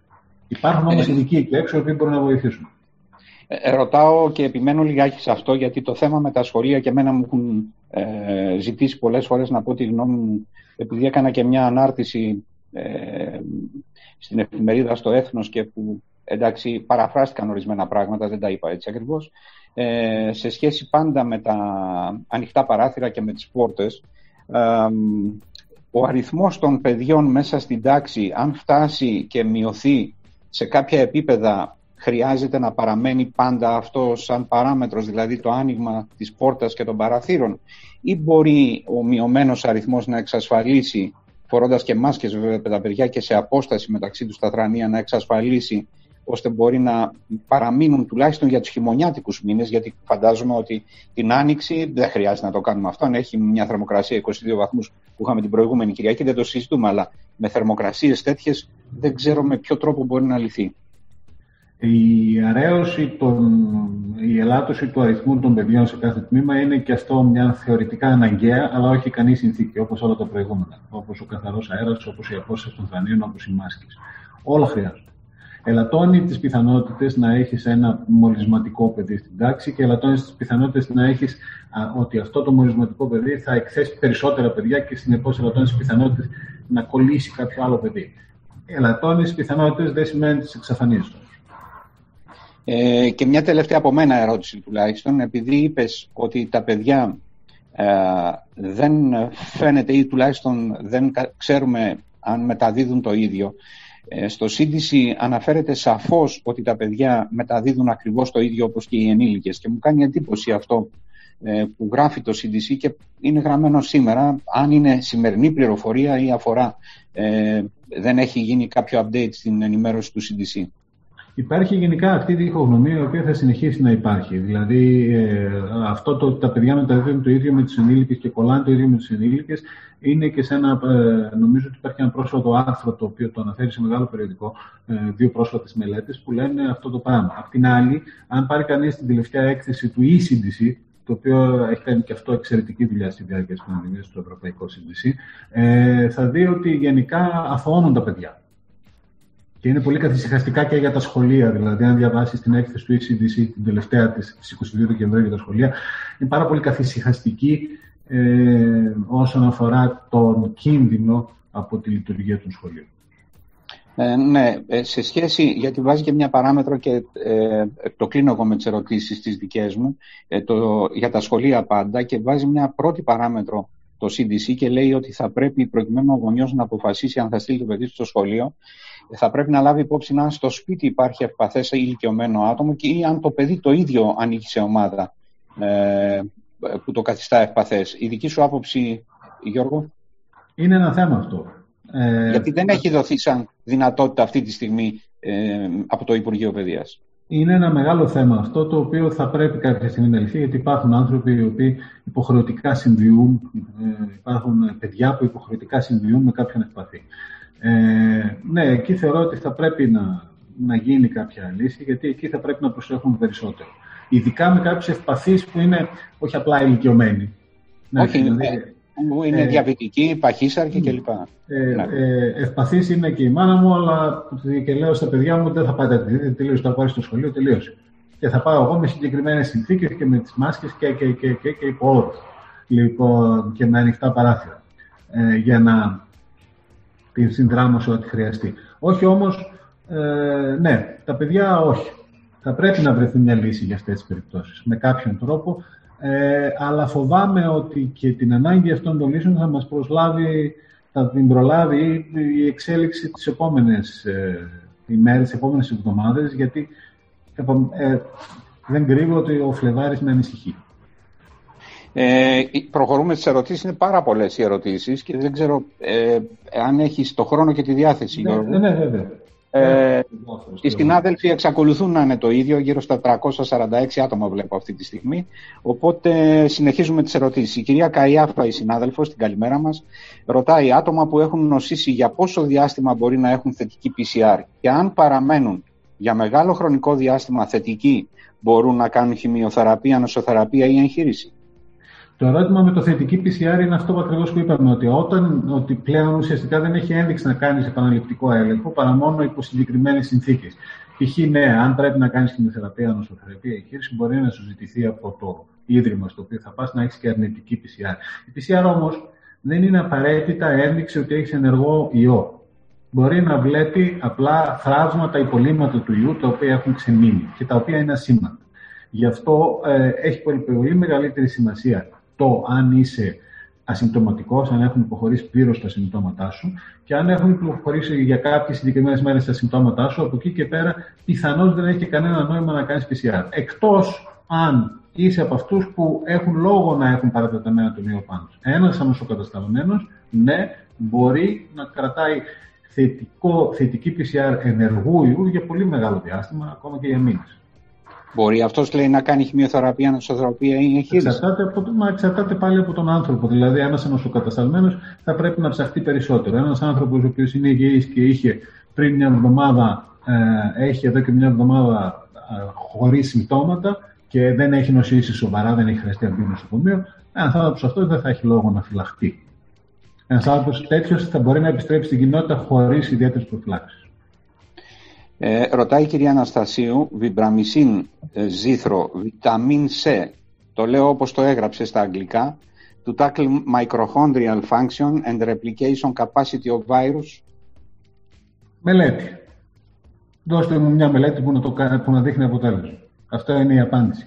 Δεν διαφωνώ. Και μιλάτε σαν έναν άνθρωπο ο οποίος το ξεκυκλίνει, ειδικά επειδή το μελιτέο ασχολούμαι κατά βάθος, κατά, κατά βάση. Ε, τη δοξικυκλίνη την έχει περιπολού και την αγαπάει ως φάρμακο, είναι και φτηνό και τα πιάνει τα πάντα. Αλλά να γίνει μια μελέτη. Να, να μας δείξει μια μελέτη ότι, δείχνει, ότι υπάρχει αποτελεσματικότητα. Για την αζυθρομικίνη μόνη της, οι μελέτες δεν έχουν δείξει αποτελέσματα. Για τη βιταμίνη C και πάλι, μεμονωμένα το να πούμε ότι βρήκαμε δέκα άτομα που δώσαν βιταμίνη C και δεν κόλλησαν ή θα κολλούσαν ή οτιδήποτε άλλο.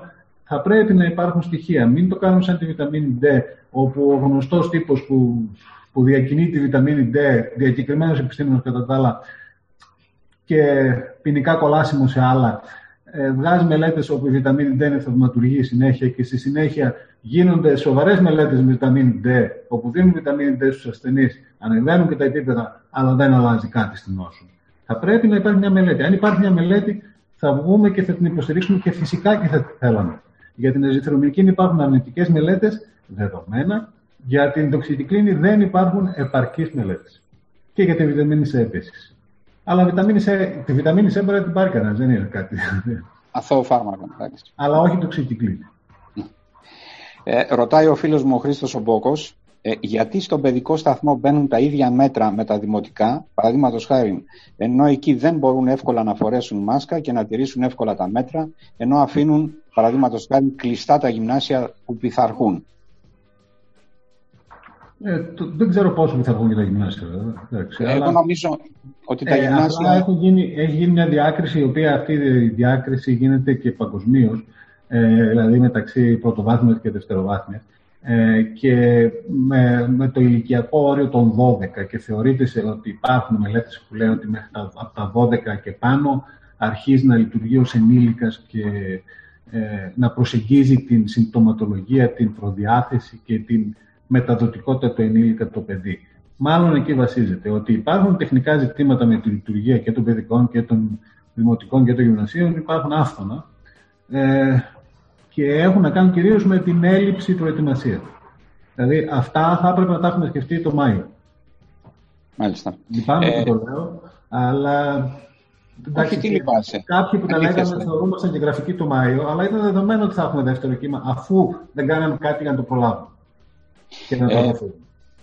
Ε, βέβαια, πιστεύω ότι η συμπεριφορά των μεγαλύτερων παιδιών, αυτών των παιδιών που είναι πάνω από την ηλικία των δέκα ετών, ε, δεν είναι και ελεγχόμενη. Δηλαδή, τα περισσότερα από αυτά τα παιδιά, πολλά μάλλον από αυτά τα παιδιά, ε, δεν νομίζω ότι ακούνε και εύκολα τις συστάσεις από το σπίτι, από την οικογένεια και ανοίγουν την πόρτα, βγαίνουν, έχουν συγχρονισμό με φίλους. Δεν μπορείς να ελέγξεις εύκολα ένα παιδί το οποίο είναι σε μια ηλικία δώδεκα, δεκατρία, δεκαπέντε ετών.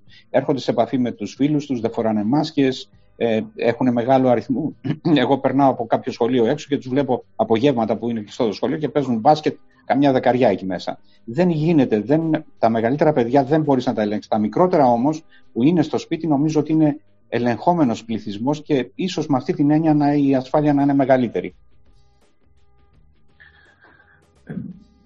Δεν, είναι γενικά, δεν, υπάρχουν ακριβώς, υπάρχουν απίθαρχοι δεκαεξάχρονοι και υπάρχουν επιθαρχημένα τετράχρονα και υπάρχουν και τρίχρονα και το αντίθετο.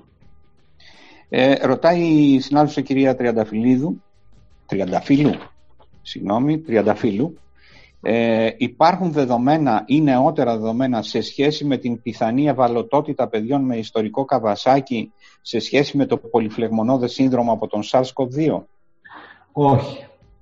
Όχι, δεν υπάρχει. Στη, στη μεγάλη ανασκόπηση που έχει γίνει, που έχει περίπου εξακόσια κρούσματα, εξακόσια περιστατικά αναφερόμενα του πολυφλεγμονώδους συνδρόμου, δεν υπήρξε κάποιο παιδί το οποίο να είχε και ιστορικό Καβασάκι. Δεν αναφέρεται κάποιο παιδί, οπότε δεν μπορούμε, αν θεωρήσουμε ότι είναι και διαφορετική τελείως η παθοφυσιολογία τους, όπως σας λέω ότι προτείνουν διάφοροι και ε, παρά τις ομοιότητες από, άλλο, από άλλους δρόμους ξεκινούν και με, άλλους, με άλλες οδούς δημιουργούν προβλήματα, ε, τότε θα έλεγα ότι δεν υπάρχει τέτοια συσχέτιση. Ωραία. Και δεν υπάρχει και παιδί που να έχει ξανακολλήσει πολυφλεγμονώδες σύνδρομο, ενώ, ε, δηλαδή να ξαναεκδηλώσει, να επαναμολυνθεί και να επαναληφθεί, να υποτροπιάσει αυτό το σύνδρομο. Από όλα όσα περιστατικά έχουμε αναφερθεί μέχρι τώρα. Ε, ωραία. Ρωτάει ο Πέτρος ο Μουτεβελής, την καλημέρα μου Πέτρο, η βιταμίνη ντι βοηθά τα παιδιά για πρόληψη? Νομίζω το απάντησες, Γιώργο, και στα ξέρω και την άποψή σου για τη βιταμίνη ντι. Ε, υπάρχει νομίζω μια πρόσφατη μελέτη μεγάλη που έδειξε ότι η βιταμίνη ντι δεν προστατεύει από αναπνευστικές λοιμώξεις. Μεγάλη, ωραία, σοβαρή μελέτη. Από αυτές τις, τις μεγάλες μελέτες των χιλιάδων ατόμων. Οπότε, τι να πω. Παρόλο που ε, υπάρχουν... υπάρχουν στοιχεία που σου λένε ότι κοίτα να δεις, δες το στο άσθμα ή δες το στη λίμωξη αναπνευστικού και το καθεξής, δες το στη φυματίωση που το έχουν πει πάρα πολλές φορές, δες το στην, στο προσδόκιμο ζωής για τους ενήλικες και το καθεξής. Όλες, τουλάχιστον, υπάρχουν τρεις τουλάχιστον μεγάλες μελέτες δεκάδων χιλιάδων ασθενών ατόμων, όχι ασθενών, ατόμων που έλαβαν προληπτικά βιταμίνη D για άλλους λόγους, ε, όχι για τον ιό, και οι οποίες έδειξαν ότι δεν κάνει τίποτα βιταμίνη D. Συνεπώς, ας είμαστε λίγο επιφυλακτικοί και υπάρχει και μία επιφυλακτική. Να δούμε μια σοβαρή μελέτη που να μην έχει conflict of interest στο κύριο συγγραφέα. Και να είναι μια μελέτη που να, γίνει, να γίνεται λέγει άρτης και όχι παίρνουμε λίγο από εδώ, κόβουμε λίγο από εκεί. Το οποίο είναι πάρα πολύ εύκολο να γίνει, ειδικά στην εποχή μας, όπου αν βάλεις ένα SARS-σι ο βι δύο στον τίτλο, βρίσκεις περιοδικό να το δημοσιεύσεις. Υπάρχουν και πολλά περιοδικά μη σοβαρά πλέον. Πρέπει να σκεφτόμαστε και πού είναι αυτό το οποίο διαβάζουμε, τι περιοδικό είναι αυτό. Γιατί υπάρχουν και περιοδικά στα οποία αν γράψεις ότι, αν περιγράψεις την, ε, έχει συμβεί αυτό, ότι την ε, συρροή κρουσμάτων ε, στην πόλη των Pokémon του νέου κορονοϊού και νέας παραλλαγής, θα βρεις περιοδικό το οποίο θα το δημοσιεύσει με κύριο συγγραφέα τον Δόκτορ Γκρέγκορι Χάουζ από την τηλεοπτική σειρά. Εντάξει, έχει συμβεί. Άρα να είμαστε επιφυλακτικοί και να ζητάμε αυστηρά στοιχεία, γιατί η βιταμίνη D αυστηρά, αυστηρά στοιχεία δεν υπάρχουν για πρόληψη, υπάρχουν αποτυχημένες, υπάρχουν μελέτες αποτυχίας της σε διάφορους άλλους λόγους, περιλαμβανομένων, σε διάφορα άλλα θέματα περιλαμβανομένων του λοιμόξεων του αναπνευστικού. Και είναι πρόσφατες μελέτες αυτές. Ε, βέβαια, ανεξάρτητα με αυτό, εγώ να πω απλώς ότι από τη μεριά του παιδιάτρου, ε, εγώ κάνω πολύ τακτικό έλεγχο της βιταμίνης D πριν δώσω, χορηγήσω κάποιο συμπλήρωμα. Ε, σε πολύ μεγάλο ποσοστό βρίσκουμε χαμηλά όρια βιταμίνης D και εκεί βέβαια για άλλους λόγους πέραν του SARS-σι ο βι δύο ε, νομίζω ότι κανένας πρέπει να συμπληρώσει. Ε, ναι, ρωτάει... Άλλο, ναι, συμπληρώσεις ναι. Για άλλους λόγους, ναι, αλλά να συμπληρώσεις έχοντας, ε, θεωρώντας, ε, έχοντας την πλάνη ότι θα προστατευτείς ή θα θεραπεύσεις ή δεν θα κολλήσεις τον ιό, είναι λάθος. Ή ε, δεν ε, είναι κα... αποδεδειγμένο. Κατανοητό, Γιώργο. Ε, τον τελευταίο καιρό ρωτάει μια συνάδελφος, η Κέλλη, Ε, σε έλεγχο ρουτίνας παιδιών βλέπω σε μεγάλο ποσοστό αναστροφή τύπου σε ηλικιακές ομάδες που δεν δικαιολογείται. Μπορεί να σχετίζεται με νόσο COVID? Όχι, γιατί ο, η COVID τη λεμφοπενία θα κάνει. Το αντίθετο, κάποιοι λένε ότι ο λόγος του ιδιωτερόφυλλων προς λεμφοκύτταρα που πολλές φορές τα παιδιά είναι, θετικο, είναι χαμηλός και είναι υπέρ των λεμφοκυτάρων, μπορεί να είναι ένας από τους παράγοντες που προστατεύει από τον ιό και μπορεί να συμμετέχει στην προστασία των παιδιών από τον ιό. ξέχασα να το αναφέρω στη διάρκεια της ομιλίας. Συνεπώς, μια αναστροφή τύπου θα είναι μάλλον θετικό χαρακτηριστικό, το οποίο μπορεί να έχει να κάνει, το, το οποίο το βλέπουμε περισσότερο στα παιδιά. Δεν ξέρω αν όντως έχει στατιστική σημασία η αύξηση που έχει παρατηρήσει συνάδελφος τελευταία. Αλλά προστατευτικά θα λειτουργήσει και όχι το αντίθετο. Ναι. Ζητώ συγγνώμη που θα γυρίσω αριστερά, αλλά έχω στον άλλο υπολογιστή τις ερωτήσεις. Εδώ ε, βλέπω τάμπλετ και να με συγχωρούν και οι συνάδελφοι, Γιώργο και εσύ, γιατί είναι πολλές οι ερωτήσεις ακόμα. Ε, δεν ξέρω αν εγώ... θέλεις να δώσουμε συνέχεια. Ε, ναι, ε, να πω και εγώ ότι κάποιες άλλες ερωτήσεις που έρχονται στο... στο αν τις βλέπεις, μπορείς να απαντήσεις. Μπορείς να απαντήσεις, Γιώργο. Λοιπόν, ποια είναι τα σωστά γρήγορα τεστ. Ε, ονόματα δεν μπορούμε να πούμε, αλλά θα, αυτό που έχει σημασία στα γρήγορα τεστ αντιγόνου είναι ότι ένα γρήγορο τεστ αντιγόνου για να είναι αξιόπιστο θα πρέπει να έχει εκτιμηθεί η λειτουργικότητά του και η αποτελεσματικότητά του και από κάποιον άλλον ανεξάρτητο. Δηλαδή, όχι να πάρουμε την εταιρεία και να πούμε «Α, η εταιρεία λέει ενενήντα εννέα τοις εκατό και είμαστε καλά». Λοιπόν, η εταιρεία μπορεί να λέει τι θέλει. Λοιπόν, η εταιρεία επίσης μπορεί να είναι ψευδής η προέλευσή της, να είναι, κατασκευάζεται στο τρέχα γύρευε και τελικά συσκευάζεται στην Ιταλία. Ε, υπήρχαν τέτοια ζητήματα ήδη από την Άνοιξη και υπήρχαν και ονόματα που είχαν αναλυθεί. Υπάρχουν λοιπόν αξιόπιστα, αξιόπιστα τεστ ε, τα οποία τα έχουν ψάξει σε διαφορετικούς χώρους και διαφορετικές χώρες για να δουν πόσο αξιόπιστα είναι, σοβαροί επιστήμονες. Κυκλοφορούν πολλά εκεί έξω, ε, δεν έχει νόημα να λέμε ονόματα, αλλά καλά είναι να το ψάξετε πρώτα, ψάχνοντας, βλέποντας το όνομα και κάνοντας μια, ένα ψάξιμο στο Scholar, για παράδειγμα, να δεις αν θα σου βγάλει ότι κάποιος έχει κάνει validation αυτής της, αυτού του τεστ και ότι το έχει βρει αξιόλογο. Άλλο τι γράφει στις οδηγίες χρήσης. Ε, λοιπόν, τι είναι εκείνο που άτομα, ενήλικες ή παιδιά με φαινομενικά παρόμοιο βιολογικό προφίλ, ακόμη και δίδυμοι, τους κάνει να έχουν τόσο διαφορετική κλινική έκφραση. Τα γονίδια όχι απαραίτητα, εφόσον μιλάμε για δίδυμους και για το ίδιο κοινό γονιδιακό προφίλ. Μετάλλαξη όχι, γιατί αν εκτεθείς θα εκτεθείς με, θεωρητικά στον ίδιο ιό και πλέον από τις μεταλλάξεις δεν έχουμε βαρύτερη κλινική εικόνα δεδομένα σε κάποια, από κάποια μετάλλαξη. Προφύλαξη, ναι, η συμπεριφορά κυρίως και το υγικό βοτίο στο οποίο θα εκτεθείς. Μπορεί να, και δίδυμοι να είναι κάποιοι, μπορεί να εκτεθούν με διαφορετικό τρόπο στον ιό, να πάρουν μεγαλύτερο φορτίο, να πάρουν διαφορετικό φορτίο. Ε, μπορεί να είναι πιο ευάλωτος οργανισμός για κάποιο λόγο τη συγκεκριμένη μέρα. Μπορεί να εκφραστούν διάφορα. Τα πάντα έχουν να κάνουν και με το τυχαίο. Μην ξεχνάμε ότι, για παράδειγμα, κανένας δεν πρόβλεπε ότι θα πληττόταν τόσο σοβαρά η καστοριά στην πρώτη φάση της πανδημίας. Γιατί, γιατί έτυχε να είναι η εβδομάδα αγώνας στο Μιλάνο την εποχή που είχε και η Λομβαρδία άρχισε να έχει τον ιό και εκεί έτυχε να πάνε οι Καστοριανοί και το καθεξής. Δεν μπορείς να προβλέψεις αυτά τα γεγονότα και με τον ίδιο τρόπο δεν μπορείς να προβλέψεις πότε θα εκτεθείς τον ιό, γι' αυτό κοιτάς να ελαχιστοποιείς τις πιθανότητες. Λοιπόν, ε, για την βιταμίνη D, για τους καθαριστές αέρα, για το βιμπραμισίν, ε, τεστ κοπράνων, αφού τα παιδιά μεταδίδουν από το γαστρεντερικό. Ε, να χρησιμοποιούμε τεστ κοπράνων στο ιατρείο. Όχι. Με την έννοια ότι δεν ξέρω τι τεστ θα κάνεις, τεστ αντιγόνου, πόσο αξιόπιστο και το καθεξής και τι θα κερδίσεις. Επίσης, επίσημα το κράτος λέει ότι τα τεστ θα πρέπει να γίνονται από τους μικροβιολόγους και όχι από εμάς. Συνεπώς, οφείλουμε να το ακολουθήσουμε. Επίσης, είναι και μεγάλο το κόστος για να το κάνεις. Δηλαδή, για να πάρεις χοντρικά τεστ αντιγόνου, για να βρεις κάποια αξιόπιστα θα δυσκολευτείς και θα τα πληρώσεις και κάπου σου και δεν θα σου προσφέρει κάτι. Ε, μοριακό κάνουν συνήθως τα κόπρανα. Και απλά κρατάς την προσοχή στα παιδιά που έχουν νοσήσει και τους κάνεις μοριακό, όχι στο ιατρείο του σκοπράνου. Ε, σε σχέση με τον νέο βρετανικό στέλεχος, τελικά τι ισχύει για την πιθανή υψηλότερη μεταδοτικότητα στα παιδιά. Υπήρχε ένας τέτοιος φόβος. Η τελευταία επίσημη βρετανική έκθεση, και είπαμε ονόματα μέσα σοβαρά όπως ο Κουτσάρσκι, λέει, λέει το εξής. Δεν κολλάει περισσότερο τα παιδιά. Δεν κολλάει περισσότερο στα παιδιά αυτή η νέα μετάλλαξη. Απλά στη Βρετανία έτυχε εκείνη την εποχή να είναι ανοιχτά τα σχολεία και κλειστά πολλά άλλα. Οπότε είδαν περισσότερα παιδιά. Δεν σημαίνει όμως ότι αυτή η μετάλλαξη έχει βάλει στο στόχαστρο τα παιδιά. Τα παιδιά την, ε, αυτή η μετάλλαξη μεταδίδεται ευκολότερα, κατά σαράντα τοις εκατό ευκολότερα. Λοιπόν, αυτό θα γίνει είτε μεταδοθεί από παιδιά είτε μεταδοθεί από ενηλίκους. Θα κολλήσουν με την ίδια πιθανότητα τα παιδιά, με την ίδια πιθανότητα και οι ενήλικοι. Ε, ενήλικες. Ο ψευδάργυρος. Ο ψευδάργυρος είναι ένα θέμα. Υπάρχει, υπάρχουν μελέτες που είναι πιο υποσχόμενες από τη βιταμίνη D, για να, να είμαι ειλικρινής, σε γενικά σε λαιμόξι του αναπνευστικού. Δεν υπάρχει μελέτη ικανή και καλή στον νέο κορονοϊό και η μελέτη που ο κύριος πρεσβευτής στους ΗΠΑ, ο Ζελένκο, που είχε γίνει και φίλος του Τραμπ και, και, και, και την έδινε μαζί με υδροξυχλωροκίνη. Εγώ την υδροξυχλωροκίνη την έχω πιστέψει και την θεωρώ αδικημένη, αλλά για τον Ψευδάργυρο και τον Ζελένκο δεν είδα ποτέ στοιχεία και τα στοιχεία που είδα ήταν όχι. Για τον Ψευδάργυρο λείπει η μελέτη. Πρέπει να γίνει. Πιθανώς να βοηθήσει και όχι μόνο στο συγκεκριμένο, αλλά γενικότερα σε λοιμώξη αναπνευστικού.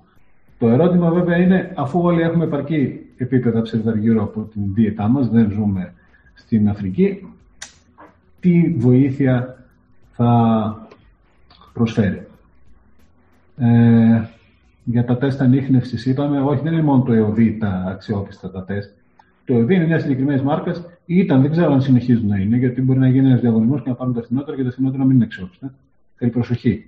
Πρέπει να γίνει ένα μητρό γρήγορο τεστ από το κράτος, αξιόπιστων αντιγωνικών τεστ. Που να σου λέει ότι αυτά έχουν ε, εκτιμηθεί και από ανεξάρτητους και έχουν δόξει, δείξει αποτελεσματικότητα. Γιατί έχουμε τύχει και έχει τύχει περίπτωση, ας πούμε, να έχει έρθει ο ΕΟΔΥ και να έχει κάνει γρήγορα τεστ στους συνεροφύλακες και στους αστυνομικούς των συνοριακών σταθμών της Καβγαριάς, να έχει βγάλει δέκα θετικούς και στη συνέχεια να μην απο, έχουν αποδειχθεί πουθενά αλλού σε επαναλαμβανόμενα μοριακά σε διάφορους άλλους χώρους, σε επαναλαμβανόμενα άλλα γρήγορα τεστ σε άλλους χώρους. Οι άνθρωποι αυτοί δεν είχαν κάτι. Άρα μπορεί και ο ΕΟΔΥ να χρησιμοποιεί άλλα τεστ που δεν ξέρω ποια χρησιμοποιεί. Ε, εμβολιάζουμε βρέφος δύο μηνών κουνώσεις από κορονοϊό με τα κλασικά του εμβόλια. Μάλλον προχωράμε κανονικά, έτσι δεν είναι. Δεν το ξέρω, για να μην ειλικρινείς. Ε, δεν το γνωρίζω αυτό. Αυτό πρέπει να το κοιτάξουμε και να δούμε αν υπάρχουν οδηγίες όσον αφορά τα βρέφη, τι γίνεται στη συνέχεια. Ε, περιπτώσεις υπέρτασης και φλάσινγκ σε υγειονομικούς που νόσησαν. Ε, χτες, όπως ερχόμουν στο ιατρείο το απόγευμα, συνάντησα ένα φίλο που πουλάει βιολογικά προϊόντα. Μου φωνάζει, σε πονάει το χέρι.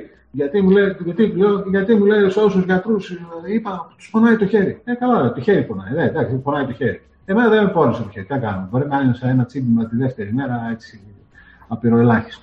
Αλλά τώρα, ωραία, υπέρταση και φλάσινγκ. Ε, ωραία, ναι. Για πόσο διάστημα χρειάστηκε να πάει κάποιος στο νοσοκομείο, είχε άγχος, είχε άλλο λόγο να, έφαγε, να είχε υπέρταση, ε, έφαγε μπακαλιάρο, ας πούμε, και δεν είχε ξαπνιγήσει καλά. Δηλαδή, μην τα αποδίδουμε όλα στο εμβόλιο. Ότι μπορεί το εμβόλιο να σου κάνει τις επόμενες μέρες, το είπα και στην διάρκεια της ε, ομιλίας, μπορεί να σε κουράσει, μπορεί να σου δημιουργήσει βάρος, μπορεί να σου δημιουργήσει που λέει το πονοκέφαλο, μπορεί να χρειάζεται να πάρεις δεπών, μπορεί να πάρεις τα πόδια σου, μπορεί, μπορεί, μπορεί, μπορεί να έχεις και υπέρταση. Ε, Μπορεί, μπορεί να έχεις ταχυκαρδία, ε, μπορεί να κάνεις αλλεργία, δερματική. Όλα αυτά μπορεί, αλλά να δώσουμε αριθμητικά τα στοιχεία. Πόσοι πάθαν κάτι σοβαρό, πόσοι χρειάστηκε να αλλάξουν την καθημερινότητά τους από το εμβόλιο. Εγώ δεν ξέρω πολλούς. Έναν ξέρω. Λοιπόν, ε, πόσοι χρειάστηκε να πάρουν τεπών. Εντάξει, τώρα αν χρειάζεται κάποιοι να πάρουν τεπώνη, γιατί αν χρειάζεται να πάρουν παραπάνω αντιπεριβασικό, δεν θεωρώ ότι είναι τόσο σοβαρό πρόβλημα. Το εμβόλιο Novavax, αν θα έρθει στην Ελλάδα, πρέπει να δούμε δοκιμές πρώτα και να αδειοδοτηθεί. Ε, υπάρχει, ένας, υπάρχει μια προσυζήτηση και προπαραγγελία από την Ευρωπαϊκή Ένωση, αλλά δεν θα είναι το εμβόλιο που θα κυκλοφορήσει περισσότερο στην Ελλάδα. Στην Ελλάδα θα κυκλοφορήσει ό,τι έρθει ακόμα από την Pfizer-BioNTech, ε, ό, τα ελάχιστα που θα έρθουν από τη Moderna, μεγάλη ποσότητα θα έρθει λογικά από το εμβόλιο της AstraZeneca εξφόρτης, αν αδειοδοτηθεί, όποτε αδειοδοτηθεί. Ε, μεγάλη ποσότητα ενδέχεται θα έρθει από την Johnson εντ Johnson, αλλά δεν ξέρουμε πότε και με ποια ροή θα έρθει αυτή η ποσότητα, γιατί μάλλον θα καθυστερήσει και αυτή λίγο, όχι την παραγωγή, όχι την αδειοδότηση. Ε, μεγάλη ποσότητα θα έρθει από την CureVac που, είναι, που φτιάχνει και αυτή η mRNA εμβόλιο, αλλά αυτή θα έρθει στο δεύτερο εξάμηνο. Αυτά είναι κυρίως τα εμβόλια. Τώρα να δούμε τι θα δώσει η Novavax, ε, αλλά να δούμε και αν θα διδοτηθεί και στη συνέχεια πού θα κατευθύνει την παραγωγή της. Ε, για, τα, για τα εμβόλια και την επίδρασή τους στη φορεία ακόμα δεν έχουμε στοιχεία. Τα πρώτα στοιχεία τα έδωσε η, John, η AstraZeneca Oxford που το μελέτησε λίγο και τα πρόδρομα στοιχεία τους ήταν ενθαρρυντικά. Αλλά δεν μπορούμε να το ξέρουμε, γι' αυτό και ακόμα και αν εμβολιαστούμε οφείλουμε να συμπεριφερόμαστε ε, όπως συμπεριφερόμασταν πριν, ε, γιατί ακόμα και αν έχουμε κάνει τις δύο δόσεις και είμαστε μια εβδομάδα μετά, όπου έχουμε θεωρητικά νοσία, γιατί και τα εμβόλια ενενήντα πέντε τοις εκατό νοσία πρόσφερα, που σημαίνει ότι μπορεί να είμαστε στο πέντε τοις εκατό, δεν υπογράφουμε συμβόλαιο ότι θα μας πιάσουν και καλά. Και μπορεί να σου προκύψει στο μέλλον κανένα μεταλλαγμένο στέλεχο το οποίο να μην το πιάνουν τα εμβόλια. Δεν υπάρχει τέτοιο, αλλά ποτέ δεν ξέρεις. Και άμα αφήσουμε τον ιό να κυκλοφορεί, μπορεί να προκύψει. Ε, και γιατί μπορεί να λειτουργήσει ως έφυπλο πάνω στο οποίο να κάτσει ο ιός, να μην ουσίσεις εσύ, αλλά ο ιός στη συνέχεια να μεταδοθεί από σένα σε κάποιον άλλον πλανό σου. Άρα γι' αυτό το εμβόλιο μας προστατεύει, ενδέχεται να προστατεύει τελικά και από τη μετάδοση, από τη φορεία, αλλά αυτό μέχρι να αποδεχθεί οφείλουμε να είμαστε προσεκτικοί. Θα ρωτήσω ε, κάτι, θα... Γιώργο, ε. αν μου επιτρέπεις, σε σχέση με το εμβόλιο. Ε, βέβαια δεν αφορά το γενικό πληθυσμό, αλλά ε, κάνω μια ερώτηση. Μετά τον εμβολιασμό, ε, πόσο σημαντικό είναι για μας τουλάχιστον τους γιατρούς να κάνουμε έναν έλεγχο αντισωμάτων ώστε να δούμε αν είμαστε σε εκείνο το ενενήντα πέντε τοις εκατό και όχι στο πέντε τοις εκατό? Εδώ υπάρχουν τεχνικά ζητήματα. Δεν σας κρύβω ότι εγώ θα κάνω από περιέργεια, αλλά όχι ότι από περιέργεια. Δεν θα σημαίνει κάτι. Γιατί? Γιατί αυτά τα αντισώματα δεν είναι ταξιδιωτικά. Δηλαδή είναι ένα μέρος της ανοσίας, ενδεικτικό πιθανώς ότι όλη η ανοσία έχει διεγερθεί, αλλά όχι απαραίτητα. Ε, να σου βάζει κάποια υπογραφή ότι όντως την έχεις αυτή την ανοσία. Πρώτον. Δεύτερον, είπαμε ότι μπορεί να σου προκύψει ένα άλλο στέλεχος για το οποίο η ανοσία σου να μην λέει κάτι και το οποίο δεν ξέρεις πότε θα σου προκύψει. Τρίτον, ε, ποιος είναι ο τίτλος ο οποίος φτάνει? Δηλαδή, τι, όποιος έχει θετικό αντίσωμα, δηλαδή είναι όριο το ένα, στο ένα κόμμα ένα είμαστε εντάξει και στο, ε, στο μηδέν κόμμα εννιά δεν είμαστε. Ε, εντάξει, άμα με όριο το ένα είσαι στο είκοσι πέντε, ναι, μάλλον είσαι καλά. Αλλά δεν υπάρχει ακόμη ακριβής διαβάθμιση του τι υποδηλώνει την ανοσία. Θα υπάρξει μες στους επόμενους μήνες, τώρα που έχει εμβολιαστεί κόσμος, θα γίνουν τέτοιες μελέτες και θα μπορούμε να ξέρουμε ποιοι προστατεύτηκαν πλήρως και ποιοι όχι, με βάση το τι αντισώματα είχαν. Αλλά ακόμη από περιέργεια θα το κάνουμε και όχι για κανέναν λόγο. Ε, για το εμβόλιο στους άνω των ογδόντα σε σχέση με αναφερόμενους θανάτους σε άλλη ευρωπαϊκή χώρα, το θέμα της Νορβηγίας.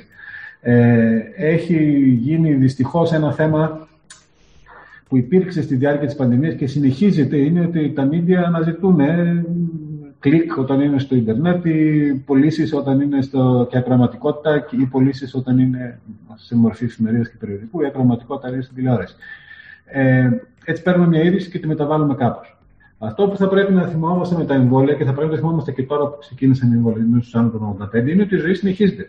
Δυστυχώς, κάποιοι άνθρωποι που είναι άνω των ογδόντα πέντε, αλλά και κάποιοι άνθρωποι που είναι πάνω των εξήντα και είναι καρδιοπαθείς, βαριά ή οτιδήποτε άλλο, ε, κάποιοι άνθρωποι, παρόλο που θα εμβολιαστούν, μπορεί να πεθάνουν από κάποιον άλλο λόγο. Τα, τα εμφράγματα θα συνεχίσουν να υπάρχουν με ή χωρίς το εμβόλιο, με ή χωρίς τον κορονοϊό. Ε, το γύρας θα συνεχίσει να φέρει το θάνατο με ή χωρίς το εμβόλιο, με ή χωρίς τον κορονοϊό. Θα μου πεις μετά γιατί τους εμβολιάζουμε τους γυραιούς. Γιατί δεν έχουμε υπογράψει συμβόλαιο, δεν είμαστε θεοί για να ξέρουμε πόσο καιρό έχει ακόμη κάποιος να ζήσει και εμείς οφείλουμε να του δώσουμε τις δυνατότητες και να, να ζήσει όσο το δυνατόν περισσότερο στον βαθμό που μπορούμε. Αυτό είναι με την κατάλληλη ιατρική και στην περίπτωση της πρόληψης εκ των ιών είναι με το εμβόλιο. Το, ε, το θέμα με την Νορβηγία το έχει αναλύσει πάρα πολύ καλά ο Γιώργος Καριολάκης, ο βιολόγος, έχει κάνει μια εξαιρετική ανάρτηση στο Facebook, να την ψάξετε χτες, όπου το αναλύει, πήρε την ανακοίνωση από το Υπουργείο της Νορβηγίας, τη διάβασε και εξήγησε ότι κάποιοι πήραν ένα κομμάτι, το μετέφρασαν όπως ήθελαν και είπαν ότι α, πέθανε από το εμβόλιο. Δεν πέθανε κόσμος ότι έφυγε από το εμβόλιο. Απλά. Οπότε, αλλά ότι μπορεί κάποιος ο οποίος κάνει το εμβόλιο σήμερα να πεθάνει μεθαύριο από άσχετο λόγο, υπάρχει περίπτωση. Ναι. Αυτό όμως δεν έχει να κάνει με τον... Ε, αυτό θα συμβεί. Όπως θα συμβεί ότι κάποιοι άνθρωποι θα εμφανίσουν με ή χωρίς εμβόλιο σκλήρης κατά πλάκας αύριο μεθαύριο. Ε, συμβαίνει. Υπάρχουν τέτοια περιστατικά στην Ελλάδα. Κάποιοι θα εμφανίσουν αυτοάνοσα με ή χωρίς το εμβόλιο. Κάποιοι θα εμφανίσουν γιατί το είχαν να το εμφανίσουν, όχι γιατί έκαναν το εμβόλιο. Κάποιοι θα εμφανίσουν επιπρόσθετες λοιμώξεις. Κάποιος θα τους πατήσει αυτοκίνητο και κάποιον άλλον στην ε, μελέτη φάση τρία της Pfizer τον χτύψε κεραυνός. Ε, δεν έφταιγε το εμβόλιο.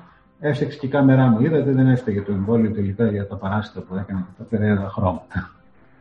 Ε, να συναντώ παρακάτω. Αυτό που είπαμε για το αν ο εμβολιασμένος θα μπορούσε να είναι φορέας του ιού, ναι, το είπαμε ότι θα μπορεί να λειτουργεί σαν έφυπλο. Όχι, όχι από το εμβόλιο. Δηλαδή δεν θα πάρει τον ιό από το εμβόλιο ο εμβολιασμένος, απλά μπορεί και έξω να, να, να, να κάτσει ο ιός πάνω του. Να μην νοσήσει, αλλά να μην το ξέρει κιόλας. Ε, Τα οφθαλμολογικά προβλήματα από COVID Δεν έχω δει κάτι χρόνια, για να είμαι ειλικρινής, αλλά δεν είναι... Ε, δεν μπορώ να πω, το έχω ψάξει και αρκετά. Οπότε επιφυλάσσομαι να απαντήσω γι' αυτό. Ε, για τη μετάδοση από πλήρους εμβολιασμένους είπαμε. Την αξιοπιστία των τεστ είπαμε ότι θα πρέπει να κοιτάξετε αν υπάρχει τρόπος και αν, αφού το κράτος δεν φτιάχνει ένα τέτοιο μητρό αξιόπιστον, ε, να κοιτάξετε αν υπάρχει validation σε κάποια δημοσίευση από εξωτερικό άσχετο ίδρυμα.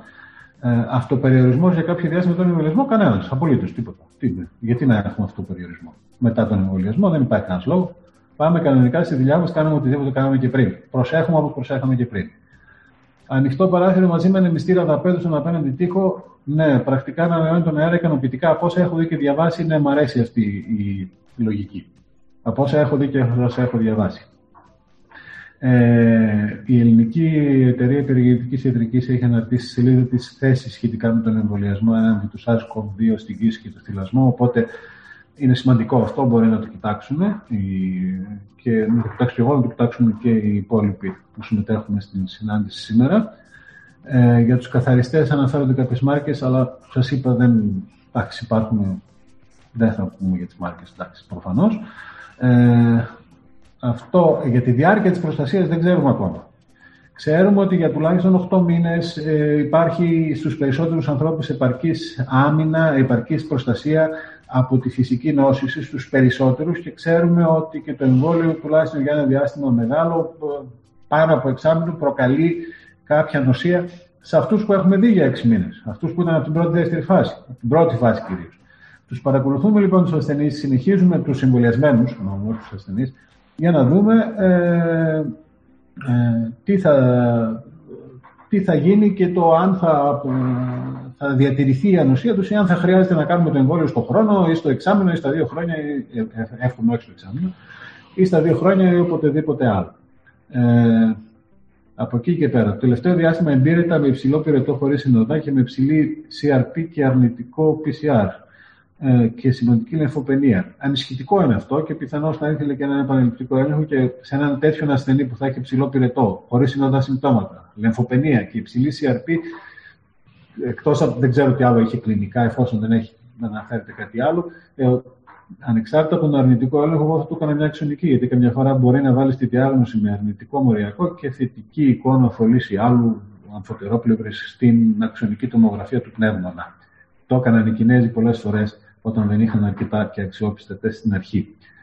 Ε, θα έπρεπε να σκεφτούμε τον COVID, επειδή η αλήθεια είναι ότι έχουμε αλλάξει την νοσηρότητα από χειμερινούς ιούς. Σαφώς, ναι. Ε, και είναι ευχάριστο αυτό ότι με τις μάσκες δεν είδαμε αρκετά τις συνηθισμένες ιώσεις. Ε, μπορεί κάποιος να πείτε είναι δυσάρεστο γιατί από επαγγελματικής και οικονομικής άποψης. Εντάξει, όχι, ευχάριστο είναι. Ας μην έχουμε ασθενείς. Προτιμάμε να μην έχουμε ασθενείς και να έχουμε προληπτικά ε, ανθρώπους να έρχονται στο ιατρείο μας.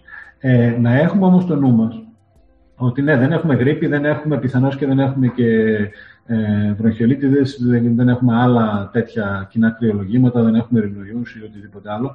Αλλά να έχουμε το νου μας ότι μην δούμε κανένα rebound όταν χαλαρώσουμε. Ανεξάρτητα εποχικότητας, μην φτάσουμε την άνοιξη και εμφανιστεί γρίπη και φτάσουμε την άνοιξη και εμφανιστούν ρηνοϊοί κ.ο.κ. Ε, μην μας φανεί παράξενο. Οι, οι πιο πρόσφατες οδηγίες του, του σι ντι σι περιλαμβάνουν και την Moderna όσον αφορά τις ε, θυλάζουσες. Υποθέτω ότι είναι λογικό θα είναι. Ε, και προφανώς θα ισχύει εφόσον το γράφει και το είπε και η κυρία Μαρία Τσολιά. Ε, πότε θα φτάσουμε το εβδομήντα τοις εκατό νοσοποίησης του πληθυσμού, ρωτάει η κυρία Λεβιζάκη. Ε, Μια εταιρεία που επεξεργάζεται στοιχεία, ειδικά ειδική στο θέμα της υγείας, που συνεργάζεται με μεγάλους έτσι, επιπληρωμή, υπολόγισε για την Ευρώπη ότι το εξήντα με εβδομήντα τοις εκατό πόσο θα χρειάζεται θα φτάσει στις δύο Σεπτεμβρίου του δύο χιλιάδες είκοσι ένα για την Ευρώπη. Και νωρίτερα φυσικά για τις ΗΠΑ και τη Βρετανία. Ε, θα φτάνει αυτό το εξήντα με εβδομήντα τοις εκατό, θα τον εξαφανίσει τον ιό. Ε, μπορεί. Θα τον περιορίσει πάρα πολύ, ότι θα υπάρχουν όμως κρύπτες του ιού που θα ανατροφοδοτούν και θα γεμίζουν την, τα νοσοκομεία μας δυνητικά. Μπορεί να γίνει όπως με την Λαρά, θυμάστε, πριν δύο χρόνια. Θα πρέπει να έχουμε το νου μας. Και γι' αυτό επιμένουμε ότι δεν φτάνει μόνο το εμβόλιο, είναι το τελικό διαβατήριο εξόδου, αλλά θα πρέπει να εκμεταλλευτούμε την κυκλοφορία του ιού στην κοινότητα με άλλους τρόπους. Και οι άλλοι τρόποι είναι επιθετικότητα, στην μετάδοση του ιού. Γρήγορη διάγνωση, γρήγορη ιχνηλάτιση επαρκής, ιχνηλάτιση, απομόνωση κ.ο.κ. Ε, τριτοβάθμια εκπαίδευση. Ναι, μεγάλο ερώτημα που αναβαίνει η ιστορία. Κατανοώ τις δυσκολίες, κατανοώ και το αδύναμο του να γίνεται διαδικτυακή εκπαίδευση. Είναι μια, ένας άλλος λόγος να τελειώνουμε με τον ιό μια ώρα αρχίτερα για να μην έχουμε μια χαμένη χρονιά. Ε, για την ορομετατροπή, ναι, συνήθως βγαίνουν πρώτα τα έι τζι εμ, ταυτόχρονα κάποια στιγμή μπορεί να έχεις έι τζι εμ και άι τζι τζι και συνέχεια έχεις μόνο άι τζι τζι. Μπορεί να έχεις άι τζι εμ για παρατεταμένο διάστημα. Ε, το όριο των αντισωμάτων είπαμε ότι δεν υπάρχει, δεν υπάρχει αυτή τη στιγμή επίσημο όριο που να έχει τεκμηριωθεί σε σοβαρή ε, μελέτη παγκόσμια και να προτείνεται από τους επίσημους οργανισμούς. Ε, αντισώματα άι τζι τζι σε αυτούς που είχαν θετικό μοριακό. Η συντριπτική πλειοψηφία των ανθρώπων κάνει ορομετατροπή. Δηλαδή, εφόσον έχεις έρθει σε επαφή με τον ιό και νοσήσεις, θα κάνεις αντισώματα. Υπάρχουν κάποιοι άνθρωποι που μπορεί να κάνουν αντισώματα και να είναι παροδικά και να κρατήσουν ε, για λίγο καιρό. Μια πρόσφατη βρετανική μελέτη που κυκλοφόρησε χτες, νομίζω το πρωί, δεν έχω πρόβλημα ακόμα να τη διαβάσω, λέει ότι με υγειονομικούς λέει το ογδόντα τρία τοις εκατό προστατεύτηκαν από την επαναμόλυνση γιατί είχαν, παρόλο που εκτέθηκαν, γιατί είχαν αντισώματα. ογδόντα τρία τοις εκατό λοιπόν είναι ένα νούμερο που θα μπορούσε να είναι η απάντηση. Εμπύρετα να γίνονται σε όλα τεστ. Αν ξέρετε ότι γίνεται κάπου σωστά rapid και μπορείτε να και είναι από τα σωστά rapid, τότε θα μπορούσαμε να πάμε και με rapid. Ένα παιδί που έχει συμπτώματα, λογικά θα έχει ψηλό φορτίο. Οπότε, από τη στιγμή που θα έχει ψηλό φορτίο, θα περιμένεις ότι και το αξιόπιστο rapid θα το πιάσει. Γιώργο, ε, με συγχωρείς. Ναι. Επειδή αυτό είναι ένα, ε, πιστεύω, ερώτημα για όλους τους συναδέλφους. Ε, μέχρι τώρα δεν είχαμε νοσηρότητα, ήταν μηδενική σχεδόν, ε, τίποτε. Ε, δεν, έχει, δεν χτυπάει το τηλέφωνο για εμπύρετα νοσήματα, λοιμόξης των αναπνευστικού. Υπάρχει λοιπόν πιθανότητα τώρα που ανοίξαν τα σχολεία και θα, ο συγχρονισμός των παιδιών θα είναι μεγαλύτερος, έστω και με, τη, με τα μέτρα κλπ. Εγώ πιστεύω ότι θα αρχίσουν να εμφανίζονται τέτοιου είδους ιώσεις λοιμόξεων του αναπνευστικού. Άρα λοιπόν, επειδή υπάρχει το υψηλό οικό φορτίο ακόμα ε, σε κάποιες περιοχές, δηλαδή στην Αθήνα υπάρχει, στην Αττική, υπάρχει υψηλό οικό φορτίο. Τουλάχιστον προσωπικά, εμένα αν μου τηλεφωνήσουν και μου πούνε ότι ξέρεις το παιδί έχει πυρετό, έχει βήχα, εγώ πρώτα θα κάνω ένα τεστ, rapid test και μετά θα το δω το παιδί. Διότι αλλιώτικα φοβάμαι να το πλησιάσω, μήπως τυχόν αυτό είναι ένα κρούσμα. Ποια είναι η δική σου άποψη για αυτή τη συμπεριφορά? Γι' αυτό ρωτάει φαντάζομαι και η συνάδελφος, να κάνουμε σε όλα αυτά τα παιδιά τα οποία παρουσιάζουν συμπτώματα ένα rapid test και ανάλογα βέβαια θα κρίνει μετά ο κάθε συνάδελφος τι θα κάνει παρακάτω. Έχει λογική. Ναι, και εγώ έτσι συμπεριφέρομαι στους περισσότερους από τους ενήλικες ασθενείς μου, παρόλο εντάξει, θεωρητικά είναι πιο ευαίσθητοι, αλλά ναι, και εγώ έτσι θα συμπεριφέρομαι. Ότι στην προκειμένη περίπτωση, οτιδήποτε έχεις, ε, το, ε, οτι, οποιοδήποτε εμπειρετό και οποιοδήποτε σύμπτωμα από το αναπνευστικό το οποίο έχει μία, κάποια ένταση, ε, οφείλει να διερευνηθεί με αυτή την πιθανότητα. Καλός ή κακός. Και γι' αυτό ένα από τα πράγματα που κάποια στιγμή είχα προτείνει ότι θα πρέπει να υπάρχει ένας τρόπος να δικαιολογούνται κάποια τεστ από τον ΕΟΔΥ, να υπάρχει μια πλατφόρμα που να κόβει ή να εγκρίνει ε, εκείνη τη στιγμή, αυτόματα, online, Ε, ανάλογα με το ποιος το γράφει, πόσα έχει γράψει και σε ποιον το έχει γράψει. Δεν είναι δύσκολο αυτό να γίνει και θα ανακουφίσει και περισσότερο, όχι μόνο τους παιδιάτρους, αλλά και ακόμα πιο κρίσιμες ομάδες. Mm-hmm. Στα εμπείρετα παιδιά που δεν θα κάνουν τεστ ποτέ να επιστρέψουν στο σχολείο, υπάρχουν σαφείς οδηγίες από το Υπουργείο, δεν τις θυμάμαι απ' έξω, ε, για να είμαι ειλικρινής. Ε, Οπότε θα πρέπει, υπάρχουν αναρτημένες οι οδηγίες στο ΕΟΔΥ, στον ΕΟΔΥ, υπάρχουν διαφορετικές για δημοτικά γυμνάσια ηλικία, θα πρέπει να παραπέψω εκεί. Ε, και φυσικά εξαρτάται και από τη διεύθυνση. Η, η γνώμη μου για τη χρήση του Λοβίρ σαν προληπτικό μέσο δεν το γνωρίζω. Το Λοβίρ είναι, από ό,τι είδα τώρα, είναι ένα τοπικό δυτικό σκεύασμα, δεν το γνωρίζω. Ε, Εξακριβωμένα ποσοστά προστασίας από τις διάφορες μάσκες. Εξαρτάται πώς φοράς τις μάσκες. Πρώτον. Δεύτερον, εξαρτάται σε τι ε, χώρο βρίσκεσαι. Δηλαδή, προστασία από τι. Προστασία από το να δείξει κάποιος με μεγάλο οικό φορτίο πάνω σου ή προστασία από το να μείνεις δεκαπέντε λεπτά με κάποιον μολυσματικό ο οποίος απλά αναπνέει στον ίδιο χώρο, φοράει αυτός μάσκα, δεν φοράει και το καθεξής. Η χρήση της μάσκας σε κλειστούς χώρους έχει αποδειχθεί κατά καιρούς, υπάρχουν μελέτες τέτοιες.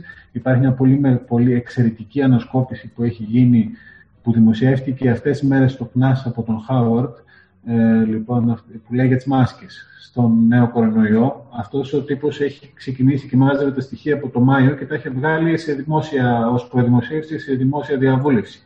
Δηλαδή πήγε, το, συζητώ, το, το συζητούσαν διάφοροι, πρόσθετε στοιχεία πρόσθετε και επιτέλους το δημοσίευσε. Να το ψάξετε, Howard, Masks, Proceedings of National Academy of Science, πρόσθετη δημοσίευση, ε, λέει τα πάντα για τις μάσκες.